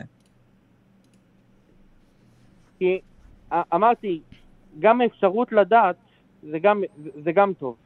אוקיי, אז בוא נלך עם זה, זה עכשיו יותר אתה אומר, פשוט. אתה מוחק את כל האנשים. אז אין אף אתה אחד מוחק את כל שידע. האנשים, זה לא משנה. זה נכון, כי אם, גם אם אין אף אחד שידע, אבל שידע שיש אבל- דברים, אני חושב שעדיין יש דברים, לא?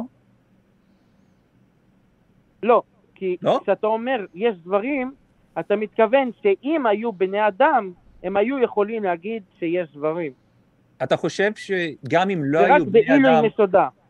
אתה חושב שאם לא היו בני אדם בעולם בכלל, אז, והם לא ידעו, ולא היה כן. שום דבר שיגיד זה אבן, אתה לא חושב שזה עדיין אבן? לא משנה איך נקרא לה? אז זה העניין.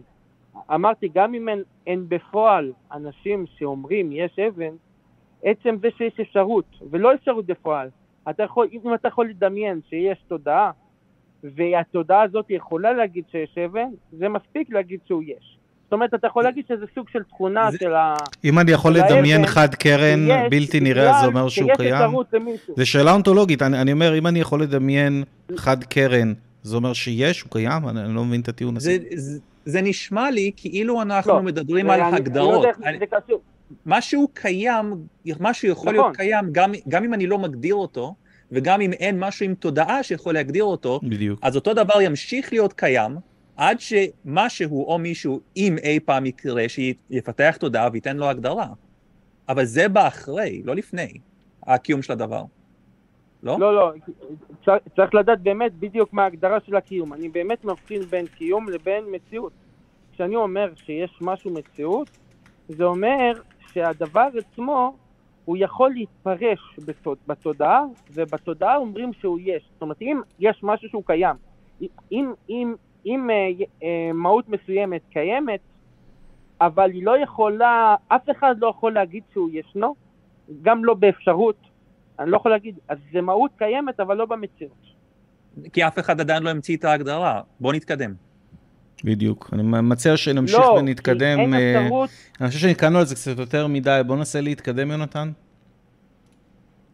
איך אנחנו מגיעים מזה לאלוהים? א- אמרתי שעצם, אוקיי, אמרתי שעצם, הגדרה של עצם, זה מהות, בעת, זה, זה מהות שהיא, שעל, היא מהות שלישית, היא המהות שעומדת בפני עצמה, זה לא מהות של יש, זה לא מהות של אין, זה לא מהות שבאמת אה, קשורה לתודעה שלנו, אבל בלעדיה אנחנו לא היינו יכולים להגיד יש או אין. זאת אומרת, עליה אנחנו אומרים יש או אין. איך אנחנו מגיעים ואין, לאלוהים, יונתן? בוא אומרים יש ננסה... במציאות. בואו בוא, בוא נסכים שאפשר להגדיר דברים גם אם יש וגם אם אין מי ש...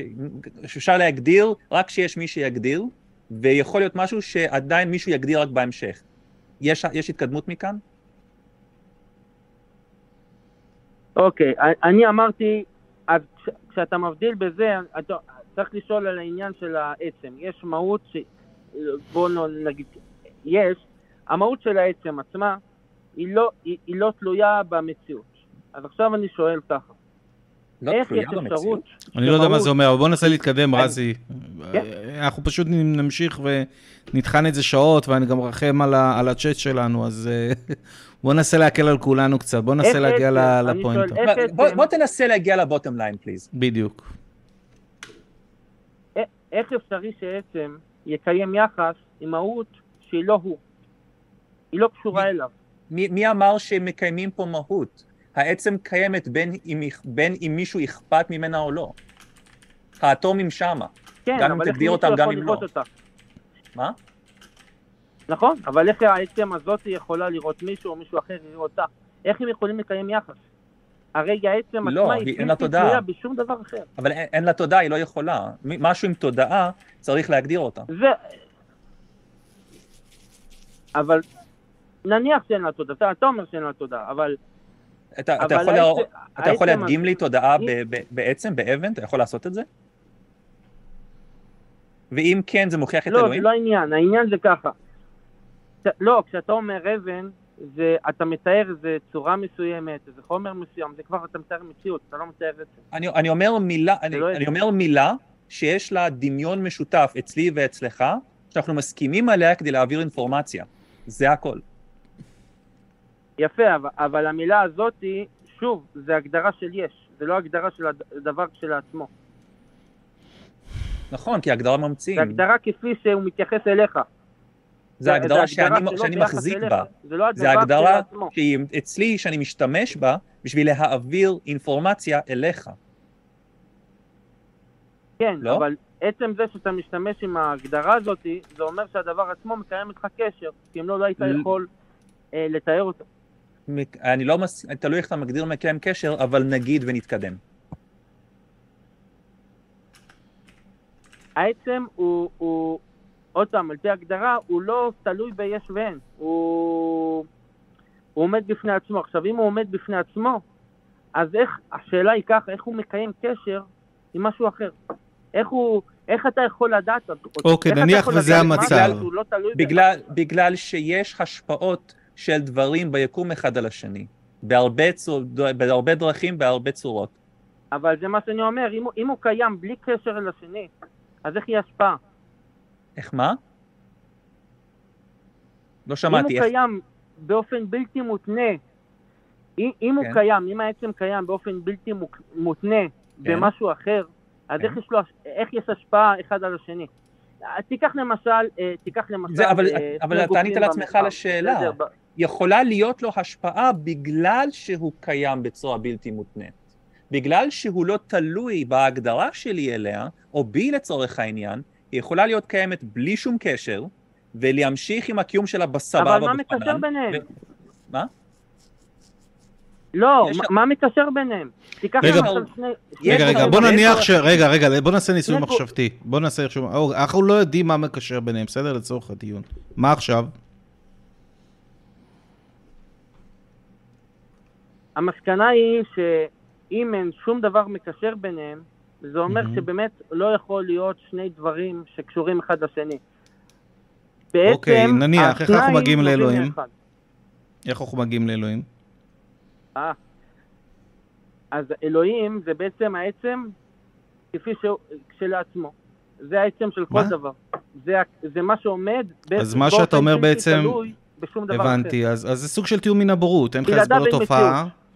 מעולה, אז זה טיעון מן הבורות, אין לך הסבר לא, לתופעה, אז אתה לא ממציא טיעון הסבר. מהבורות, זה- זה- כן, כי באותו- מידה אני יכול להכניס לשם לא, לא, עוד... זה הגדרה, רגע, זה פשוט. ההגדרה. מה שאתה אומר לי עכשיו זה שווה ערך ללומר, אני לא יודע למה הירח לבן ויש בו חורים, הירח עשוי מגבינה. זה טיעון מן הבורות. יש לנו פה תופעה כרגע, ואני אפילו לא נכנסתי אם זה נכון או לא נכון, כי כרגע אנחנו מתעסקים יותר בדיבור על אפיסטימולוגיה. יש לנו פה כרגע תופעה שאנחנו לא יודעים להסביר אותה, ואתה מזריק הסבר לתופעה הזאת, שאין לה באמת הצדקה קוהרנטית. זה סתם השערה. איך אתה יכול להדגים לנו שההשערה שלך היא באמת לא, נכונה, לא, וזה לא, לא סתם לא, פרי לא. דמיונך? אתה, כשאתה- אתה אומר, כש- רגע, תן לו לענות כי שנייה. אני רזי. אומר לך שזה נובע מהגדרה.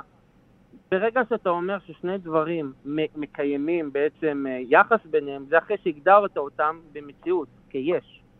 אני יכול להגיד, כל מה שאתה אמרת. עכשיו על אלוהים, אני יכול להגיד באותו אתה לא מידה. דיברת על הדבר עצמו. אבל כל מה שהגדרת עכשיו, שזה אלוהים, אני יכול באותו מידה להגיד שמדובר בכוח כן. טבע טבעי לחלוטין, שאין לנו עדיין, אה, אנחנו לא עדיין מודעים אליו. מה ההבדל ביני לבינך?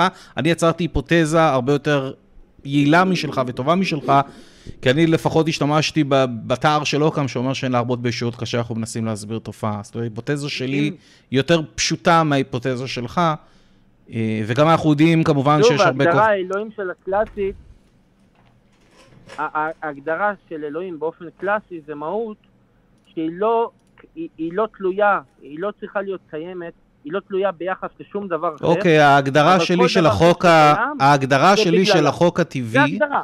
עכשיו, מעולה, אז ההגדרה שלי, עליון, אבל אבל אתה בוא, רוצה, אפשר לשחק את המשחק הזה, אבל. בוא נוציא הגדרות. יונתן, אבל אפשר לשחק את המשחק הזה, ההגדרה שלי של החוק הטבעי שעדיין לא, אנחנו לא ברור לנו, זה בדיוק הגדרה שאתה נתת. למה ההיפותזה שלך יותר טובה משלי?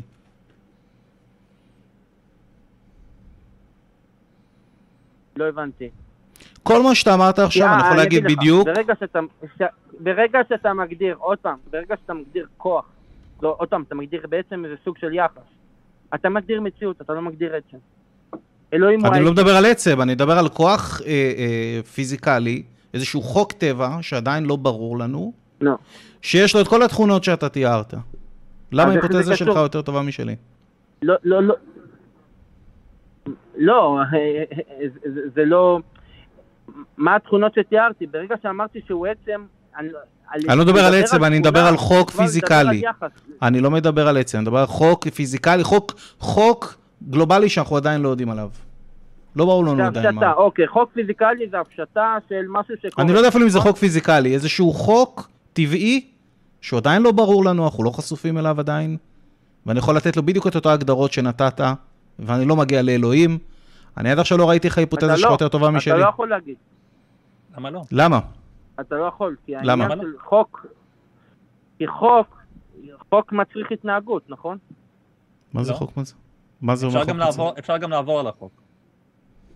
כשאתה אומר חוק, זה, זה אומר, אתה, אתה הולך לתאר איזה משהו. לא, חוק, אה, אתה אומר לתאר אותו ביחס חוק למשהו אחר.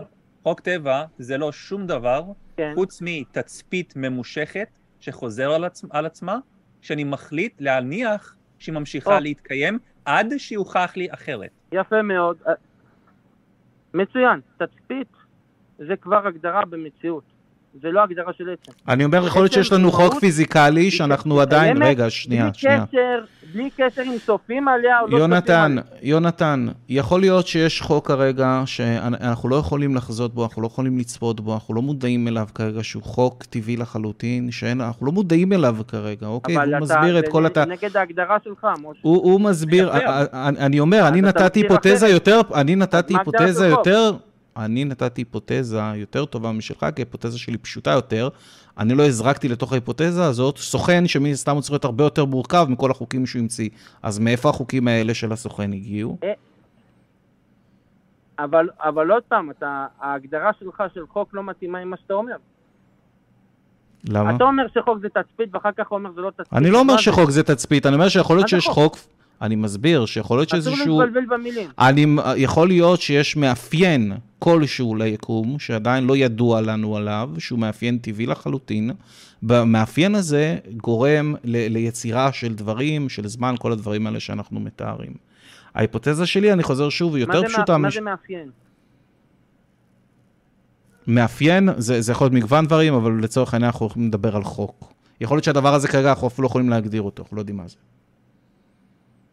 אני לא, לא, לא, אני לא מבין, אתה אומר לי חוק זה מאפיין, ואז מאפיין זה חוק, אני לא מבין. לא, מאפיין? אני אומר, מאפיין... מה ההגדרות פה, שאנחנו משתמשים. אני אומר, מאפיין לא בהכרח חייב להיות חוק, אבל כל חוק כמובן הוא חייב להיות מאפיין. ואני אומר שיכול להיות שהמאפיין הזה, כן, ואם אתה רוצה, אני יכול להגיד לך שאני אפילו לא יכול להגדיר אותו במילה, זה לא משנה כרגע לשחק את המשחק הזה.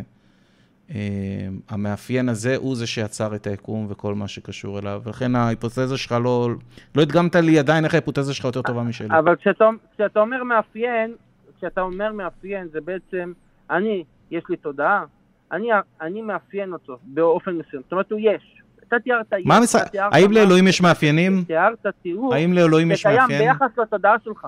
האם לאלוהים שאתה מזריק יש מאפיין? המהות העצמית של אלוהים זה שהוא הוא קיים בלי קשר לתודעה שלך. הוא קיים אז זה מאפיין. אתה, וגם לא. אתה אומר אולי. אני- לא. אבל- כשאתה אומר מאפיין זה ביחס. לא, כי כש, כשאתה אומר מאפיין זה תמיד ביחס. זה לא, זה לא ביחס. ביחס לשום זאת דבר. אומרת, אני יכול... מה אני קשר יחס פה? יש מאפיין למציאות, שנייה, יש, מצ... יש מאפיין למציאות של אלוהים, שאם הוא לא יימצא, גם אתה לא תימצא. אוקיי, אז אבל יש מאפיין מאפיין, לחוק, אז יש מאפיין לחוק. הפנתאיסטי שלי, מעולה. אז יש מאפיין לחוק הפנתאיסטי שלי, שעדיין לא ברור לנו מה טיבו, ויכלתי להגיד בדיוק את מה שאתה אמרת, רק בלי להוסיף סוכן. טוב, אני אגיד לך מה, יונתן, אני נכון? מאוד... אבל אני אומר לך מעולה. שאלוהים זה לא המציאות הזאת שאני מאפיין אותה. אוקיי, אז? אני אני אומר- אומר אלוהים זה עצם, זה לא מהות? מאפיינת. אל, אלוהים זה, לא- אבל תסכים איתי שיש הבדל בין אבן לאלוהים, או שאתה חושב שאין הבדל? אוקיי, הבנתי. האבן זה הגדרה של מציאות. לא, אבן זה עצם שקיים בלי שום קשר למה שאני חושב עליו. לא. כשאתה אומר לא? אבן, זה כבר תיאור של יחס מסוים בינו לבין המרחב. אז, אז בוא, לא- באופן בוא לא. נקרא לו אבן, בוא נקרא לו, מסוים, בוא נקרא לו מקיים עשר, יחסים, בוא נקרא, בוא, לא בוא עצם. לא נקרא לזה אבן, בוא נקרא לזה עשר מיליארד אטומים של ברזל. מה, מה, מה עכשיו? נו. אז עכשיו אין לו- עכשיו- עכשיו אני לא קראתי לזה אבן. אני אמרתי מה מרכיב אתה אותו. בעצם, הם- הם קיימים במרחב, הם קיימים יחס ביניהם. אתה כן. תיארת בעצם יחס, זה עוד פעם, לא, לא תיארת אני, את הדבר אני עצמו. תיארתי עובדה. יש עשר מיליון אטומי ברזל שם, מה עכשיו? איך אתה מגיע לשם מה תיארת עובדה, תיארת לא מגיע- יחס שקיים לא, לא תיארת תיארתי. שום יחס. אני לא תיארתי תיארת עובדה של. משהו, זהו. לא יחס, שום יחס. ברגע ש... אטומים, אה, יש אטומים, יש לי. שאלה, אמרת מספר? כן, כמותי. ספרת אותם? הם לא. נמצאים ביחד? קיימת לא, יחס. לא ספרתי אותם, הם הם? שם, הם שם, גם אם אני סופר אותם וגם אם לא. בלי, ביחס לכלום, הם שם. אז הם קי- אז רגע, הם קיימים בתוך המרחב? הם. קיימים- הם מקיימים יחס עם חבר'ה, המרחב? חבר'ה, אז אני- זה אני רוצה לא רגע-. אני רוצה רגע אתה- לעצור. אני, אני, סליחה, סליחה רז, אני רוצה לעצור. אני חושב שדיברנו הרבה זמן. אמ, אני את הטיעון הראשון, ראשון, למען האמת, לא הצלחתי ממש להבין אותו ולזקק אותו, יונתן, ואני לא אומר את זה, כאילו, יכול להיות שיש דרך יותר טובה לעשות את זה. גם לגבי הטיעון השני, אני יצאתי קצת מולבל ולא הצלחתי להבין את ההגדרות שלך. אולי שווה להיכנס לקבוצה ולטעון את הטיעונים שם, ותוכל לזקק יותר את המחשבה שלך, ואפשר להגיב שם בצורה יותר קוהרנטית. אני התקשיתי קצת להבין מה אתה מנסה להציג לנו היום. אני לא הבנתי איך ההיפותזה. של האלוהים שלך יותר טובה מההיפותזה הפנתאיסטית שלי. אה, אבל בכל אופן, ממש נהנינו לדבר איתך, יונתן. אה, ממש תענוג, תתקשר לנו בעתיד. אוקיי, ממש אני- תודה. אני רק רוצה להגיד משהו לסיום, כן. שיהיה הבדל. ההבדל הוא שכשאתה מדבר על איזו היפותזה מסוימת, אתה תמיד תתאר איזה משהו שקיים כמציאות, זאת אומרת, כמקיימת יחס עם לא נכון, לא יכול להיות. ואלוהים לא אצלי זה נכון. לא מ- מהות שקיימת ביחס. זה לא נכון, אבל לא נפתח את זה שוב, יונתן, כי אמרתי לך ש... לא, אתה ביחס למרחב, אתה... אתה- לא, לא, לא, ממש לא, יכול להיות, אה, אה, הסברתי שיכול להיות איזשהו. מאפיין זה מסוים, ש... בעצם יחס. אני לא אכנס לזה שוב, אני רק אסכם מה שאני אמרתי מקודם, שיכול להיות שיש איזשהו מאפיין ל, לקוסמוס, איזשהו מאפיין שאנחנו לא יודעים להסביר אותו כרגע, שהוא גם יוצר את כל היקום הזה והתכונות שלו, בדיוק כמו שלאלה שלך יש מאפיינים, זה כל מה. שאמרתי. אבל אמרת שיש לו מאפיין, הוא קיים. לא, לא, לאלוהים אין מאפיין. אמרת שהוא קיים, לא, זה לאלוהים אין מאפיין. למציאות שלו יש אבל אמרת שהוא קיים, אז יש לו קיים מאפיין. זה לא מאפיין. אה, קיים זה לא מאפיין? קיים- אני חושב שאתה- לא, קיים... אני- חושב לא- שאתה טועה. לא, לא. כי הוא עומד... כי כשאני מדבר על קיים, זה אומר שהוא בלתי תלוי. אוקיי, אז גם החוק. שלי קיים, אז לא גם החוק, ש- אז גם זה החוק, אז גם. המאפיין שלי, בדיוק יש לו את התכונות שתיארת עכשיו. טוב, יונתן, בכל מקרה, אנחנו צריכים אה, אה, לעבור הלאה. ממש תודה שהתקשרת. שיהיה לך שבוע מעולה. אוקיי. יאללה. וואי, הייתה שיחה מאוד ארוכה. אני, היה לי קצת קשה עם השיחה הזאת, רזי. הרגשתי שהיא מבולגנת. אה, ויכול להיות ש... תשמע, לפעמים קשה שאתה מתקשר גם בשידור חי לאנשים, מנסה להסביר דברים, אה, איזשהו טיעונים פילוסופיים כאלה מורכבים. אה, קשה לחדד אותם אם אתה לא עושה את זה הרבה, לא, ואני מבין את זה. וכשאת- וכל פעם שאתה שואל שאלה, זה פשוט חוזר אחורה ומסביר שוב פעם. בדיוק. ו- אני, אני לא ראיתי... סליחה, דבר. כן, אני, אני רק אומר שזה דומה לטיעונים אחרים ששמעתי, אני לא, לא רוצה להכפיש אותו אם זה לא בדיוק מה שהוא ניסה לעשות פה, אבל אני נתקל הרבה פעמים שבהם אנשים מנסים להגדיר את אלוהים לתוך קיום. לוקחים משהו שקיים וקוראים לזה אלוהים, בין אם זה אהבה, בין אם זה איזשהו משהו שאולי ברא את היקום, או נדמה לי, יכול להיות שאני לא הבנתי נכון, אני מתנצל מאוד אם לא הבנתי נכון, אבל זה נדמה לי שהוא מנסה להגדיר את האופן או הדרך או העובדה שאפשר לאפיין ולתאר ולהגדיר דברים אה, בצ- בצורה אה, אה, סובייקטיבית, והוא מגדיר את זה כאלוהים. לפחות ככה זה נדמה לי. אני לא חושב שאי פעם יהיה אפשר להגדיר את אלוהים לתוך קיום מתוך מילון. זה חייב להיות משהו שאפשר לבדוק. אחרת, איך אנחנו יודעים שלא הלכנו לאיבוד בתוך הסלט מילים של עצמנו? דרך אגב, הבדיקה לא חייבת להיות בדיקה ישירה, יכול להיות גם בדיקה בלתי ישירה. כאילו, סתם, אנשים אומרים לי הרבה פעמים, מה, אתה רוצה שאני אשים לך פה את אלוהים ותראה אותו מול הפנים שלך? אני לא יכול לעשות את זה. לא, זה לא מה שאני דורש. אני אומר, הבדיקה יכולה להיות בלתי ישירה. לדוגמה, אני יכול לעשות איזשהו ניסוי שאומר, בכל פעם שאני מתפלל לאל שלי, מופיע לי יהלום ענק ביד. אם אני אעשה את זה בצורה קונסיסטנטית, וכל פעם שאני מתפלל לאל, פתאום, זה, דרך אגב בדיקה לא ישירה, יופיע לי איזשהו יהלום ענק ביד, זה יהיה משהו שאפשר להיאחז בו. זאת אומרת, זה איזשהו תצפית שיכולה אולי לאשש את קיומו של האל שאנחנו מדברים אני, עליו. אני הייתי רוצה ל- ל- לסכם את זה בצורה כזו.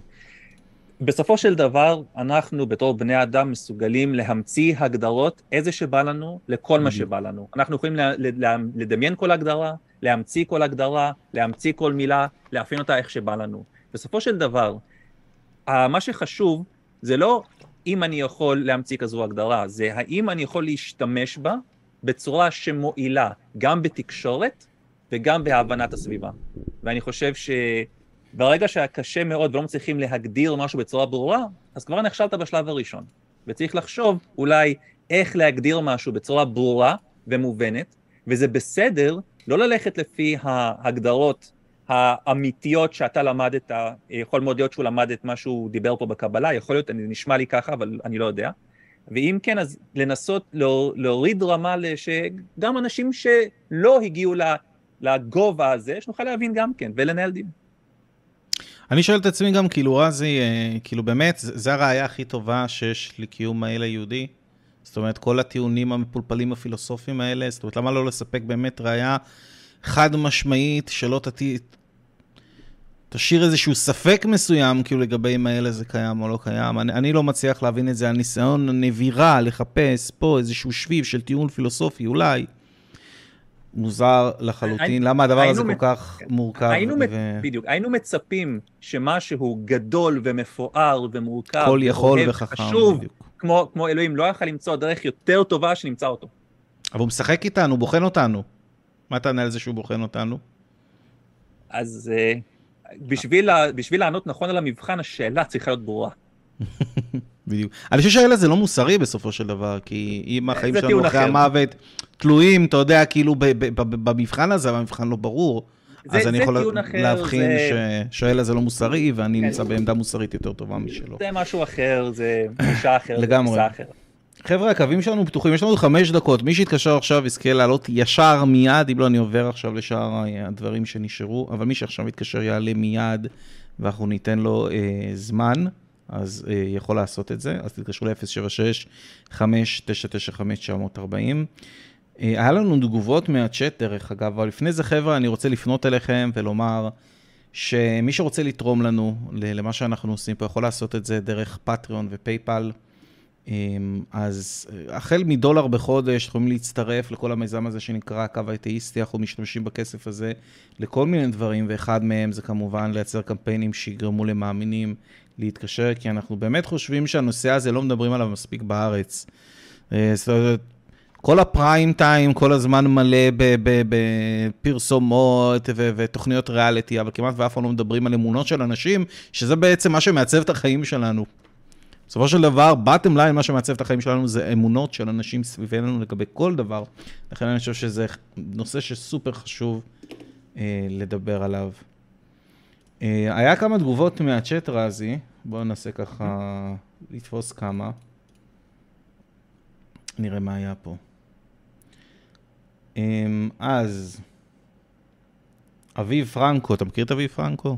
מישהו שמדי פעם, אה, עשינו לו בן, אבל הוא תמיד חוזר איכשהו. אה, כל התייחסות לזמן שלו כחלק מזמן מרחב היא נאיבית וילדותית, כך אומר אביב פרנקו. ויק ון פרופט אומר, הייתה התחלה ליקום, אבל ממה חומר עשוי? בלופרינט אה, אומר... זה אני יכול לענות. אוקיי. כן, כן.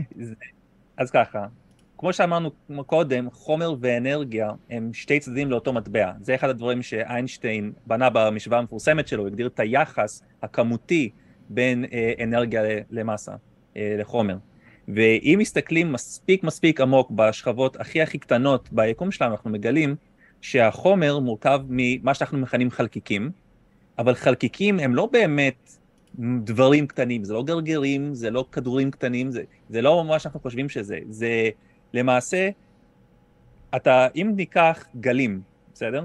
ניקח גל שנמצא על גל, שנמצא על גל, שנמצא על גל, שנמצא על גל, אם יש להם את אותו אה, תדר, אוקיי?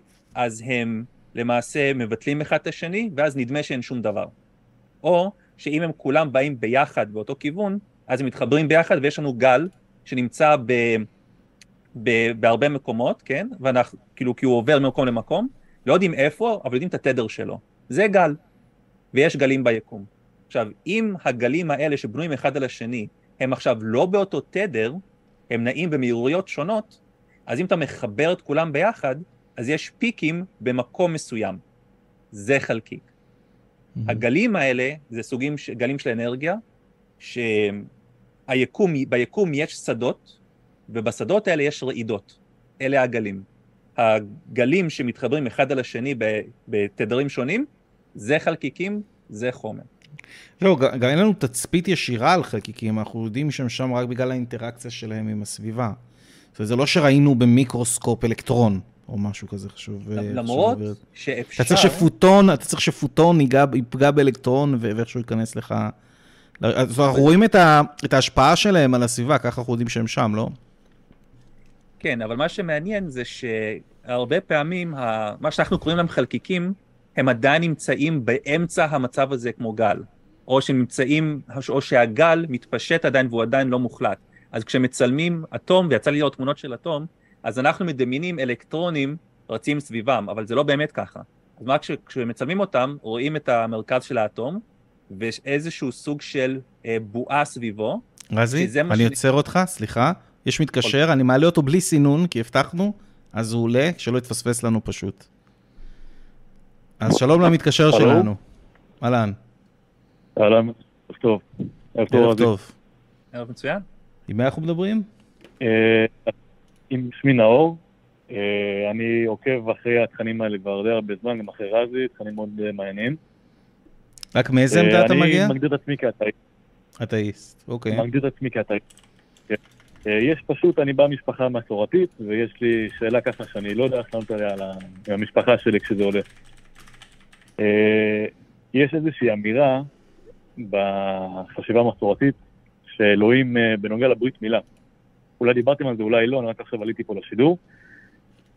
שיש איזושהי הנחה שאחרי שמונה ימים, המוגלובין או לא יודע מה חקרו את זה, שאצל התינוקות אחרי שמונה ימים, זה 110 אחוז, זה הרבה יותר ממה ש... במהלך כל שארית חייו של הבן אדם, של התינוק של הבן אדם. למה דווקא אחרי שמונה ימים ואיך עלו על זה? אני, אני יכול להגיד לך לגבי זה. קודם כל, יש הרבה מסורות שאנחנו לא יודעים איך הם התחילו, וגם, וגם לעולם לא נדע. אבל אני אתן לך רעיון שיש לי על איך זה יכול אה, להתחיל ולהתפשט, ותגיד לי אם אתה חושב שזה נשמע סביר או לא, מה אתה אומר? אוקיי, פשוט. אוקיי, בוא נדמיין קהילה שנולדים תינוקות כל הזמן, כל כמה שבועות, כל כמה חודשים, נולדים תינוקות, מלא תינוקות, כולם עוברים ברית מילה. בואו נגיד שעושים ברית מילה לתינוקות, כל אחד בזמן אחר. אחד עושים לו יומיים, אחד עושים שלושה ימים, אחד עושים ארבעה ימים. אם זה קורה 100, 200, 300, 400 פעם, האם זה סביר להניח שאנשים מאוד פרימיטיביים, בלי כלים, בלי יכולת מדידה, רק היכולת לספור את הימים ולראות מה קורה בדימום, לראות איזה מה, מהימים הדימום נעצר הכי מהר. זה באופן תיאורטי אפשרי, כן. אני לא חושב שזה אפשרי, אני חושב שזה גם קל לבדוק את זה. אני חושב שזה גם קל לעלות על זה. זה גם ההסבר הסביר ש... יותר, שאנחנו באים לתת הסברים לתופעות. ברגע שיש הסבר שהוא פשוט וקל ונגיש ונוח, אז לדעתי כל הסבר אחר שהוא יותר מורכב, יותר מסובך, או שדורש יותר הנחות יסוד, הוא לדעתי יהיה הפחות בדיוק. סביר, עד שיהיו ראיות שתומכות בזה. עד אז נשמע... אני חושב שהכי נכון על הסביר. זה נשמע כמו איזשהו אולי הסבר אבד... אבדקטיבי, זאת אומרת זה כמו, תזכיר לי את שמך, פשוט לא מופיע לי כי לא היה סינון. נאור, נאור. נאור. אני אומר, זה כמו להיכנס, מה כן. שרזי אומר, זה כמו להיכנס לאיזשהו חדר שכל הדפים פה מפוזרים והחלון פתוח, ואז יש לנו, אנחנו מנסים להסביר למה כל הדפים מפוזרים בחדר, אוקיי? יש לך הסבר אחד שאומר, פשוט רוח נכנסה לחדר דרך החלון והעיפה את כל הדפים, ויש לך הסבר אחר שאומר, חייזר בעל שלושה ראשים נכנס לתוך החדר ובלגן לי את הדפים. וזה מה שמאמינים עושים. זאת אומרת, הם מנסים, הם, הטיעון שלהם, כן, אנחנו עושים אנלוגיה, זה חייזר נכנס לחדר ובלגן לי את הדפים. ואני ורזי אומרים, לא, יש הסברים הרבה יותר פשוטים וסבירים שאפשר להסביר את התופעה הזאת, כנראה הרוח היא זאת שהעיפה את הדפים. מה לפי דעתכם הכוונה, המטרה, האינטרס של הדת? זאת אומרת, אה, בין אם אה, אנשים כתבו את זה, מה המטרה שאלה, פה? זו שאלה כל... באמת מצוינת, בגלל שדת, הרבה אנשים, הרבה אנשים בצד שלנו דווקא, בתור לא מאמינים, הרבה פעמים עושים רידוקציות, אה, מפחיתים מהדת ומקטינים אותה למשהו שהיא לא באמת. אומרים, זה אופיום להמונים, כל מיני דברים כאלה, ואני חושב שזה טעות אה, לעשות רידוקציה לדת עד כדי כך. הדת היא משהו מאוד מורכב, שמגלמת הרבה תפקידים, שמשתנים עם השנים, שהתפתחה מסיבות שונות, בתקופות שונות, ואני חושב שאם נסתכל על כל אלמנט בדת, אנחנו נראה שאלמנטים שונים יכולים לשמש פונקציות שונות בתקופות שונות לעמים שונים, וחלק מהפונקציות האלה שורדים, וחלק אנחנו מבטלים ומחליפים אותם במשהו אחר, ומצדיקים את זה בדיעבד. אני חושב שהפונקציה של הדת, אני חושב, התחילה בצורה הכי פשוטה שלה, הכי אה, בסיסית שלה, כפשוט אמונות טפלות, שיש את זה לכולם, יש את זה אפילו אצל חיות. ומשם זה יכול להתפתח למשהו יותר קהילתי, יותר למשהו מסורתי, יותר למשהו אה, אה, מוסרי, ומשם זה יכול להתפתח למשהו שיותר תרבותי, ממשלתי, כן? הדת יכולה למלא את כל אחת מהפונקציות האלה, לחוד וביחד. והאלמנטים של כל אחד מהפונקציות האלה שורדות עד היום, שזה משהו כל כך מעניין. אנחנו עדיין רואים את השרידים של האמונות התפלות בדת, אנחנו רואים את השרידים של המוסר בדת, רואים את השרידים של הממשל בדת, למרות שביהדות ספציפית זה יותר קשור לפולחן ובית מקדש, וזה לא שרד. הפונקציה הזאת כתובה, אבל כבר לא מתקיימת. זו הפונקציה שהייתה פעם, ורואים את השרידים שלה. וזה מה- זה למה אני כל כך אוהב לחקור את ההיסטוריה של הדת ואת התפיסות של הדת ואת ההבנות של הדת. כי אני חושב שזה טעות, ברגע שאנחנו מנסים להפשיט אותה, אנחנו, מר... אנחנו מדגימים שאנחנו בעצם לא מבינים אותה. ואז איך אפשר לדון עליה? אה, בהקשר לשאלה הראשונה שלי, אה, זה משהו שאני לא כל כך יודע, האם יש הוכחה מדעית בנוגע לטענה המסורתית הדתית של הברית אחרי שמונה ימים? זאת אומרת, אני- עם המוגלובין וכולי. אני לא האם יש ראיתי, מחקר בנושא? אני לא בדקתי אם יש לזה מחקר מדעי בנושא, זה משהו שאני בהחלט יכול לפתוח את הספרות המדעית אה, ולהתחיל לבדוק. אם אתה עוקב אחריי בטיקטוק, אז יכול להיות שאני אחזיר אוקיי. לך תשובה מתישהו. אה, עכשיו, אני לא אהיה מופתע, אני אגיד לך את האמת, אני לא אהיה מופתע אם אין מחקר לזה, ואני לא אהיה מופתע אם יש מחקר לזה, שמראה שיש לזה איזושהי ביסוס. אבל גם אם כן וגם אם לא, כמובן שזה לא מחזק אה, איזושהי טענה על-טבעית כזו או אחרת, אבל זה יהיה בהחלט מעניין. אה, טוב, תודה רבה לכם. תמשיכו ככה. בכיף. ו- תעשה לנו subscribe, אל תשכח. ותלחץ על הפעמון. שבוע טוב. בסדר, תודה. ביי. טוב, זה הזמן גם uh, להגיד לכולם, שחבר'ה, מי שעדיין לא נרשם לערוץ, כמובן תלחצו subscribe, תרשמו לערוץ, הכפתור האדום למטה, תלחצו על הפעמון אם אתם רוצים לדעת מתי אנחנו עולים לאוויר. Uh, זה ממש עוזר לנו. חבר'ה, תיכנסו uh, לקבוצה שלנו uh, בפייסבוק, הקו האתאיסטי, הדיונים ממשיכים שם, דיונים סופר מעניינים, קבוצה סופר פעילה, מי שמתעניין בנושאים האלה, זה באמת הקבוצה בשבילו. וכמובן, מי שרוצה לתרום לנו, אני שמתי את הלינקים עכשיו בצ'אט, יכול לעשות את זה דרך הפטריון ודרך הפייפל, אפילו להתחיל מאיזשהו דולר בחודש. זה עוזר לנו באמת לקיים את התוכנית, כי יש לה באמת עלויות. וממש תודה אה, לכל מי שעושה את זה, וגם סתם מי שצופה בנו. אה, עוזר לנו המון, תומך בנו. קחו לינקים של התוכנית, תפיצו ברשתות החברתיות. אה, תעזרו לנו להפיץ אה, את התוכנית הזאת, כי אה, באמת... אה, היא סופר חשובה. זהו, נראה לי הגענו לסוף התוכנית. כבר גלשנו ככה איזה 7 או 8 דקות אה, מעבר למה שאנחנו בדרך כלל ממשיכים, אבל עמדנו בהבטחה שלנו, רזי, אמרנו שאם מישהו עכשיו מתקשר, אנחנו יש לנו, יש לנו עוד מתקשר. אני רוצה לדעת אם, לה- מה אתה אומר, להעלות אותו? אני... יאללה, נו. בוא נראה. אנחנו נעלה אותו, ניתן הזדמנות. אהלן, אהלן, אהלן. עם מי אנחנו מדברים? מה העניינים? אני אריאל, אריאל, מה קורה? אה, מאיזה עמדה אתה מגיע? מאיזה עמדה? כן, מאמין? לא אה, מאמין. תראה, אני לא... זה יותר מסובך, אני לא מתיימר לדעת. אוקיי. זה אחלה עמדה, דרך אגב. אבל אני... כן. זה שזה מעבר למשהו שאפשר, אם זה קיים, זה מעבר למשהו שיצור כמו בן אדם יכול לתפוס.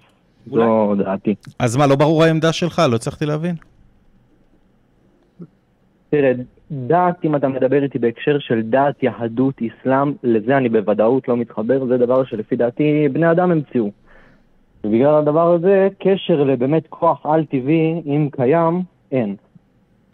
על על מה יוצא לדבר? אה, אותי היה מעניין לשאול אתכם על מחוץ ליקום.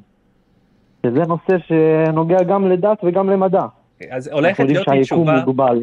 כן, אז אני, יש לי תשובה כן. לגבי אה, מחוץ ליקום, וזו תשובה שמאוד תעצבן אותך, אני מתנצל מראש. אבל אנחנו, כשאנחנו מסתכלים על ראייה מדעית, אנחנו מגדירים את היקום בתור כל מה שיש.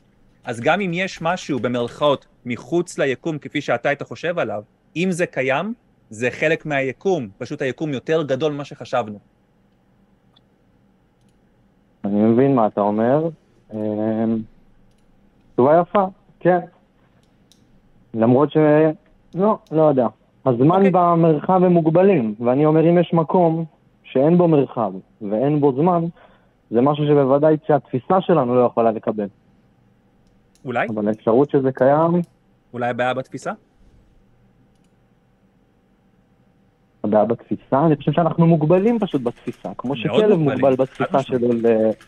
כמו שכלב מוגבל בתפיסה שלו לראות את העולם, והוא בוודאי. שלא יאמין ל... אתה צודק, הוא לא, מס... הוא לא מסוגל, יפה. אבל זה לא אומר שזה לא שם. ולכן ההגדרה של היקום תכליל את הכל, גם מה שאנחנו לא יכולים לדמיין או לתאר. נכון. מה להערתך נמצא בחורים שחורים? בכל, בתוך חורים שחורים יש, סינג, יש מה שנקרא סינגולריטי, שזה הנקודה הדחוסה ביותר של החומר עד הרמה שהיקום מסוגל לאפשר. מעניין. עכשיו, איך זה אה, מתנהג, נשמה, אין לי מושג. אוקיי. זה, זה הבעיה. שהידע שלנו לא מסוגל לתאר את המצב הזה. אנחנו יכולים להבין מה אמור להיות בהגדרה, אבל להסביר איך זה מתנהג, הכלים שלנו לא מסוגלים כרגע. אנחנו צריכים כלים יותר טובים. נכון. אה, מה הקונספט? איך זה עובד? שואלים שאלות, מתדיינים? אנחנו מדברים פה, הקו האתאיסטי זו תוכנית שהקמנו, שאתה יכול לדבר בה על כל מה שקשור דת, אמונה, אתאיזם. אפשר לדבר קצת על מדע, אבל שוב, כאילו, אנחנו לא אסטרופיזיקאים, אנחנו זה לא לא פיזיקאים. הקונספט שאתה אומר. הקונספט הוא לא מדעי, כן. צריך להיות בהקשר דתי כלשהו, אמוני כלשהו.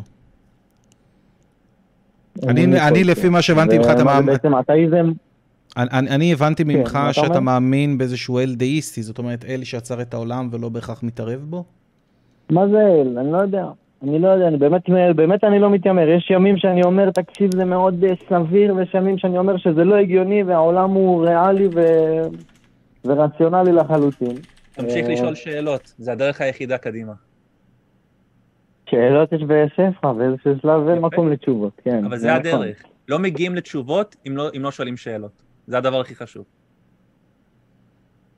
זה נכון. נשמה בשבילך, זה דבר שהוא אפשרי שהוא קיים. אם אני לוקח את זה למקום של חומר ללא מסה לדוגמה. זה, זה תלוי איך מגדירים נשמה. ההגדרה הקלאסית לנשמה שאני מכיר, זה איזשהו כוח אה, תודעתי שהוא לא חלק מהגוף, ול- ועד כמה שהייתי רוצה שיהיה דבר כזה כדי שאני לא יושמד כאשר הדבר הזה יפסיק לתפקד, לצערי כל הראיות כרגע מצביעות שאין ביסוס לדבר הזה, ושהכל בסופו של דבר זה דם, תאי עצב, שרירים, ומכונה ביולוגית שיום אחד לצערי מאוד תפסיק לתפקד, אני מקווה שזה יקרה רק בעוד הרבה זמן. ואם לדוגמה נביא גופה של אדם, שהיא הגופה תקינה, כמו שאתה אומר, אם זה מכונה, מכונה תקינה לחלוטין. מהמם. לא נצליח להחיות אותה, למה בעצם? זה, למה שלא נראה נצליח? שחסר איזשהו מרכיב. לא, אם היא תקינה לחלוטין, המכונה תקינה, המוח תתפקד. תקין, הכל תקין, הכל מחובר, יש דם, הכל עובד, אבל לא מצליחים. אין לה. שום סיבה שהיא לא תתפקד. אם היא לא מתפקדת, לא, אז משהו לא לא- בסדר. הוא מת בנסיבות כלשהם, לא. היה היה משהו. אני- מבחינה פיזיקלית אבל, ברגע שאנחנו מפסיקים כן. לתפקד, אז כל המנגנונים הפנים, הפנימיים מתחילים להתפרק. ברגע שמתחילים לא, להתפרק, לא, אנחנו, להתפרק זה כשיש לך משהו שהוא שלם, והוא מתחיל להתפורר, וכל המרכיבים שלו מתחילים להתפזר. ברגע שזה קורה, לא, מה זה אומר, אה, מבחינה פיזית, מה קורה?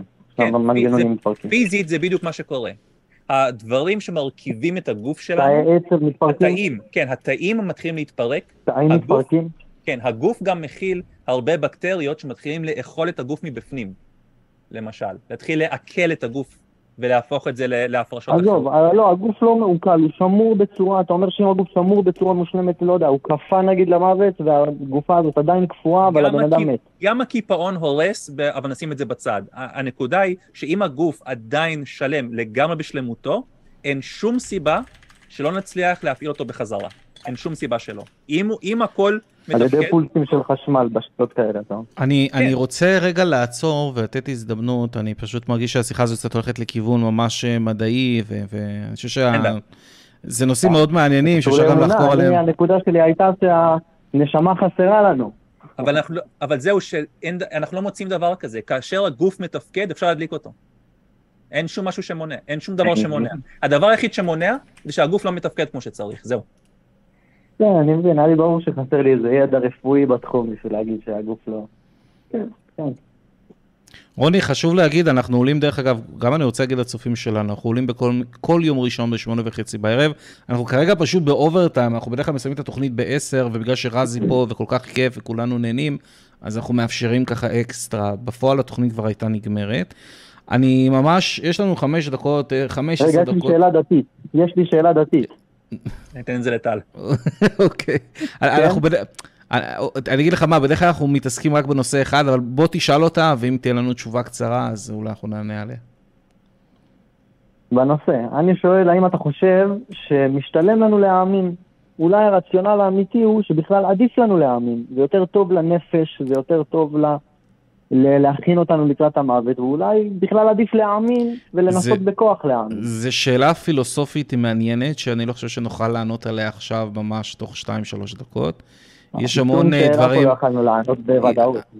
כן. יש שאלות דווקא תתפלא שאפשר לענות עליהן יחסית ברמה קצרה. כן. יש לנו עכשיו דרך אגב סטרים מטורף שהם מתקשרים, רזי, אתה לא רואה כאילו מה הולך פה, אבל כאילו איזה ארבעה, חמישה מתקשרים, הדלקתי את זהו, חבר'ה, אנחנו, אנחנו לקראת סוף התוכנית, אה, פעם הבאה אתם יכולים להתקשר יותר מוקדם, אתם יכולים להתחיל בשמונה וחצי. אריאל, ממש תודה שהתקשרת, תתקשר לנו בהמשך, אנחנו ניתן לך הרבה יותר זמן וניכנס לנושאים האלה. אני רוצה פשוט לתת הזדמנות נוספת למאמין שרוצה לדבר איתנו, ניתן כמה דקות ככה ו... ואנחנו נסיים את התוכנית. אין בעיה, אני עוד מתקשר אליכם. אנחנו נשמח מאוד, אריאל. תודה, שבוע טוב. תודה לכם. טוב, אנחנו, אני רציתי לסיים את התוכנית מוקדם יותר, כי לא היה לנו מתקשרים, אנחנו נמשוך עוד קצת, אולי עד עשר וחצי, אה, נעשה איזשהו ספיישל כזה. יש פשוט סטרים מטורף של מתקשרים. אה, אנחנו נעלה... את- מארח, אני אורח פה, הכל שלך. כל עוד כולנו בסדר עם זה, אני מקווה שלא ירצחו אותי ב- בוואטסאפ. אה, אבל יש לנו את רוני שהוא מאמין והוא רוצה לדבר על המציאות האלוקית. רוני, שבוע טוב, מה קורה? שלום, שלום, שלום, ערב טוב. ערב טוב, מה קורה? אני רציתי לשאול, מציאות האלוקית, שאלה כזאת, יש דבר שהוא, כל דבר, כל חפץ כלשהו בעולם הזה, מישהו יצר אותו. העולם הזה, אני שואל, כאילו, בהבנה שלי, לא שאני בא נגדכם או משהו כזה, זה רק בשביל להבין את העניין. אה, כל דבר, מישהו יצר אותו. זאת אומרת, העולם הזה, אתה אומר חלקיקים וכל ה...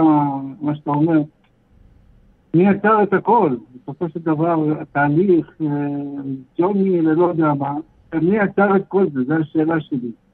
אז, ועוד אז, דבר אחד, כן, מה אתה אומר? כן, כן. אולי זו עדיף- השאלה שלי. אז, אז מעולה. אני חושב שכאילו, לפני שנעבור לנושא אחר או משהו כזה, כי זו שאלה מעולה מה שאתה שאלת, אה, ואני רוצה להשיב עליה. אה, ואולי גם רזי, לרזי יהיה כמובן, אולי, בטוח לרזי יהיה מה להוסיף. אבל... אני אה, חושב שאתה אתה יודע לתמצת את זה. אז זהו, אז דבר ראשון, אני רוצה אה, להציע לך משהו. יכול להיות שהשאלה שלך מי יצר את העולם זאת לא שאלה שאלתית. למה? יכול להיות שזה כמו לשאול אה, מה הצבע של קנאה. בעצם העובדה שאנחנו יכולים לשאול שאלה, יש תשובה הבנתי ל- מה הקשר ומה... אני אסביר בדיוק, האם יש תשובה לשאלה מה הצבע של קנאה? של הקנאה בראש, כאילו? לא, לא, אה, קנאה, אני קנאה. מקנא. בדיוק, אני אני מקנא לך. אני מקנא בטל על התוכנית שלו. אה, לקנות במישהו, כאילו? כן, מה הצבע של קנאה? אני זה צבע, זה משהו פנימי של הבן אדם. בדיוק. נכון. ז- זאת אומרת שזה נקרא שאלה, שאלה שהיא לא קוהר- קוהרנטית, זו שאלה לא שאלתית, אין לה באמת תשובה. אני רק מציע למה? ש... אבל אני מסתכל, אבל אני ש- מסתכל על, על, על חפיסת סיגרות, סתם דוגמה. מסתכל על חפיסת סיגרות, אני אומר, יש חברה שיצרה את הסיגרות האלה, יש מישהו שעומד מאחורי זה, יש תהליך נכון. מסוים שמאחורי זה. מעולה. איך אתה אני יודע מסתכל שאת על החבילה... העולם הזה, מעולה, אומר, מעולה, רגע, מעולה. רגע, ברשותך, אני אני מסיים, אני רק. מסיים. כן. אני אומר, אני מסתכל על העולם הזה, אני אומר, רגע, מי יצר את כל זה? מי, מי, מי, מי עשה את זה? זה. לא מובן לי, להגיד שזה בא מציטוט, מי אה, תן לי עשה את הציטוט הזה? איך אתה יודע... אני חושב שעליה... אותך אני אומר, שאלה שמובילה, רזי, זה זה חייב לשאול אותה. איך אתה יודע מי יצר את החבילת סיגריות? זה מה שרצית לשאול, רזי? לא, אני רציתי לשאול משהו יותר פשוט. מלבורו. אז אוקיי. אני אלך לחברת מלבורו, אני יודע שהם מייצרים, אני חברת מפעל. מעולה. אני אז- רואה את זה בעיניים. אז, אז יש לך ראיות שמישהו יצר את החבילת סיגריות, נכון? יש לך ראיות אמפיריות. אתה יכול לראות, אתה יכול. ללכת, בדיוק, אתה הולך למפעל, לראות ששם מייצרים סיגריות, זאת אומרת, כל סיגריה שנתקלת בה בחיים, אה, יצר אותה בן אדם. יש לך ראיות, אני אתה יכול חייב ללכת ללכת למפעל. אני נכון. חייב ללכת לחברה בשביל אה, לראות שיש... אה, שמייצרים לא, אבל- הסיגרות, או שאני לא חייב. אבל מאיפשהו קיבלת את המידע הזה, ראית בטלוויזיה שמייצרים סיגריות, אני לא יודע מאיפה קיבלת את המידע הזה, זה יכול להיות מגוון דרכים, אה, אבל אתה, אני יש בעצמי יכול להכין סיגריה, אני. יכול, נכון? אני אני יכול לקחת... יש טבק. נכון לא? נכון, אבל אני יכול גם לקחת טבק וגם ליצור סיגריה לצורך העניין. זאת אומרת, אנחנו יודעים שסיגריות נוצרים על לא ידי בני משנה, אדם. אתה שמת את הטבק הזה. אז נכון, אז אני-. אבל זה בדיוק הנקודה שלי, אנחנו יודעים שסיגריות נוצרים על ידי בני אדם, כי כל סיגריה שנתקלנו בה אי פעם נוצרה על ידי בני אדם. מה? מה? והעולם הזה, מה, מי יצר אותו?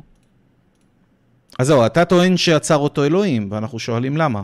למה אתה אני חושב לא שזה... טוען אלוקים, לא לא טוענתי ב- אלוהים. ברגע רגע, לא ששאלת, טענתי אלוהים. ברגע ששאלת מי, העולם? ברגע ששאלת מי, אתה הנחת שיש מישהו. מדוע? ברור שיש מישהו. איך זה כל ברור? דבר יש מישהו שיצר אותי. אה, בוא אני אשאל אותך שאלה רגע. כשאתה, כשיורד גשם בחוץ, ואתה הולך בכביש, ואתה רואה שלוליות ברחוב, האם אתה שואל מי עבר פה ושם פה את השלולית, או שאתה יודע ששלוליות פשוט קורות לבד? שלולית לא באות לבד. למה לא? יש גשם כן, שיורד אבל אבל אף מהשמיים. אחד לא שם אותם שם, נכון? יש גשם שיורד מהשמיים. כשאת- כשאתה רואה, שנייה, כשאתה רואה שלולית בכביש, האם אתה מסתכל מסביב. ובודק מי שם את זה שם? נכון. שלא, נכון? כי אתה יודע שיש תהליכים שלא מצריכים יוצר.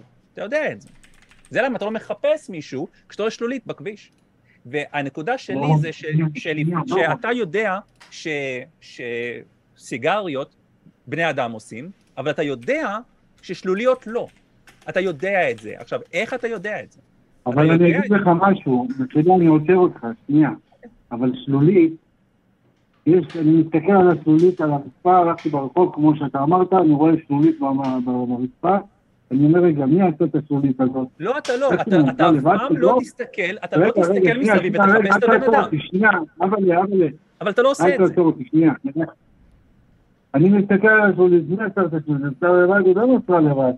יש אה, משהו, לא יודע, אני לא אומר אלוקים. שים לב, שים לב אבל, לא, אבל שים לב אבל מה שאלת עכשיו, אתה שאלת מה שהוא ולא מי שהוא, כי אתה ידעת שזה לא מי שהוא עושה. ואתה צוד... וה... והתפיסה הזאת היא נכונה, כי אנחנו יודעים שיש דברים שבני אדם עושים, ויש דברים שלא, וזה ברור לנו מאליו. העניין הוא שבגלל, אני חושב שבגלל שמי ש...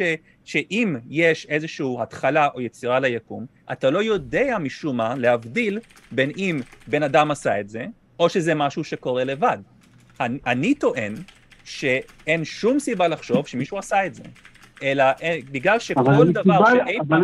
אני לא רואה משהו מוצדק במה שאתה אומר, תסביר לי, שאת- תוכיח לי. אני... בבקשה ממך. ההוכחה היא, אתה עכשיו אמרת אותה. ברגע שאתה הבנת שגשם נוצר ממה שהוא ולא ממי שהוא, זה בגלל שאתה זיהית שיש פה תהליך טבעי. והסיבה שזיהית את זה, זה כי אתה ידעת שיש דברים בטבע שמתרחשים לבד. אני מציע שהיקום לא תהליך היא תופעה שכזו גם כן. אבל? זה הנקודה, שזה לא תהליך טבעי, יש מישהו איך אתה יודע? שעשה את איך- זה. איך אתה יודע? אני לא יכול ללכת, אני לא יכול ללכת ברחוב ו- ו- ולתת סטירות לאנשים ולהגיד להם, תשמעו, אנשים, זה לא, לא אני עשיתי, יש מישהו שעשה את זה, לא יודע מי. אני לא אגיד לך, אני, רואה את מה שאתה אומר בתור מישהו שמסתכל ברחוב ורואה שלולית ומתחיל להסתכל מסביב ושואל מי עשה את זה, מי עשה את זה, מי עשה את זה. ואני אומר, למה אתה מניח שמישהו עשה? בוא נבדוק. זה הכל. יש כמובן עוד דוגמאות כאלה שאתה. מסתובב, שאתה מסתובב. זה הוכחה של מי עשה, מי עשה בכלל את כל הבריאה הזאת. לא, אבל יכול להיות, כאילו, אני יכול מנסה להיות- להבין, אני תמיד, שנייה רגע, אני אגיד לך משהו אחד. אני תמיד מנסה להבין את הצד שלכם, כאילו, בואו נסתכל ונהיה באמת אתאיסטים ונהיה, עזוב את הדת, עזוב, נהיה מה שאני רוצה לעשות, אני אעשה, אין אלוקים, ועזוב אותי מענייני אלוקים. נכון, אני רוצה להבין את זה, אבל אני לא מצליח להבין איך אני יכול לעזוב דבר כזה, כי ברגע שיש לי הוכחות. אם אתה תפר לי את ההוכחות האלה, אני, אני מסכים איתך ולא, ולא מובן המילה. אז בוא, בוא, אז אין בעיה, בוא אני אסביר לך איך אני מגיע למסקנה שלי. אני לא יודע מאיפה באים שלוליות, אז אני בודק, אני מגלה שיש גשם. אני לא יודע מאיפה בא גשם, אני מגלה את מחזור... רגע? רגע, רגע, תן לי להמשיך. אני בודק, אני. מבין מאיפה יש גשם, מבין שיש מחזור מים. מחזור מים, מה מאידוי, אני מגלה מה זה אידוי, אני מגלה מה זה לחץ וגזים, ואני יודע שזה מצריך אנרגיה, אני יודע עכשיו מה זה שמש. עכשיו רגע, אני ממשיך. אני בודק מה זה שמש, מגלה מימן. אני עכשיו בודק מאיפה המימן הגיע. המימן הגיע מהמפץ הגדול. עכשיו, מאיפה, איך התחיל המפץ הגדול? פה יש לי בעיה. רגע. רגע, פה יש לי בעיה, שאני לא יכול לבדוק אותה, אבל שים לב, בדרך שהלכתי, כל הדרך, כשבדקתי את השלולית, את הגשם, את האידוי ואת השמש, אני לא מצאתי ישות או סוכן, לא מצאתי איזשהו מישהו שעושה משהו לאורך כל הדרך. פה אין, פה אין, פה אין, פה אין, פה אין, פה אין. אז למה שאני אחשוב למה אין? למה אין? למה אין? אני לא רואה שניהם. בגלל שאני, בגלל לא. שהאידוי, השלולית מתרחשת מבלי שמישהו עושה אותה, ואתה יודע את זה בעצמך. אתה יודע ששלוליות, כשיש שלולית אתה לא מחפש מי עשה את זה. כי אתה לא צריך, כי אתה מבין ששלוליות באות מגשם. ואני מסביר שאני ממשיך את התהליך הזה, ובודק מאיפה זה בא, מאיפה זה בא, מאיפה זה בא, ואני כל פעם מגלה, ומאיפה הגשם הגיע, אתה בודק. אה, נכון, אני ואני מגלה אבל מאיפה מגלה. הגיע? ואידוי זה עדיין לא מישהו. ואז אני מגלה את מחזור הגשם, ואני יודע שזה זה לא לא מישהו. ואז אני מגלה את השמש. והשמש זה גם לא מישהו. אז אני כל פעם, עדיין לא ענית לי על השאלה. אני, אני, אני. אני עונה, אני עונה, באמת. אני, פה מצאתי שאין מישהו, פה מצאתי שאין מישהו, פה מצאתי שאין מישהו, פה מצאתי שאין אבל מישהו, למה? אבל אני אתה אומר לך. ואומר, אני אתה בא ואומר, מפורש, כל, כל חייב שיהיה מישהו. לא, למה, למה? אם כל פעם שבדקתי.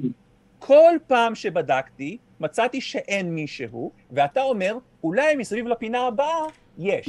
אני אומר, אחרי כל הפינות שבדקתי, לא מצאתי. באיזה שלב אני מתחיל להבין שאולי מעבר לפינה הבאה גם אין. רגע, אז לפי דעתך, שאלה לי אליך, לפי דעתך, אני עכשיו אלך, אגנוב רכב, יתפסו אותי במשטרה, אני אגיד להם, לא, אני לא גנבתי, תוכיח לי שאני גנבתי. זה לא אני, לא, יצ... אם לא זה יצליחו זה- זה להוכיח המפץ שגנבת את הגדול הרכב, גנב, לא אני. אם לא יצליחו אני לא מבין, להוכיח, אני לא אם לא יצליחו להוכיח אני לא שאתה גנבת את הרכב.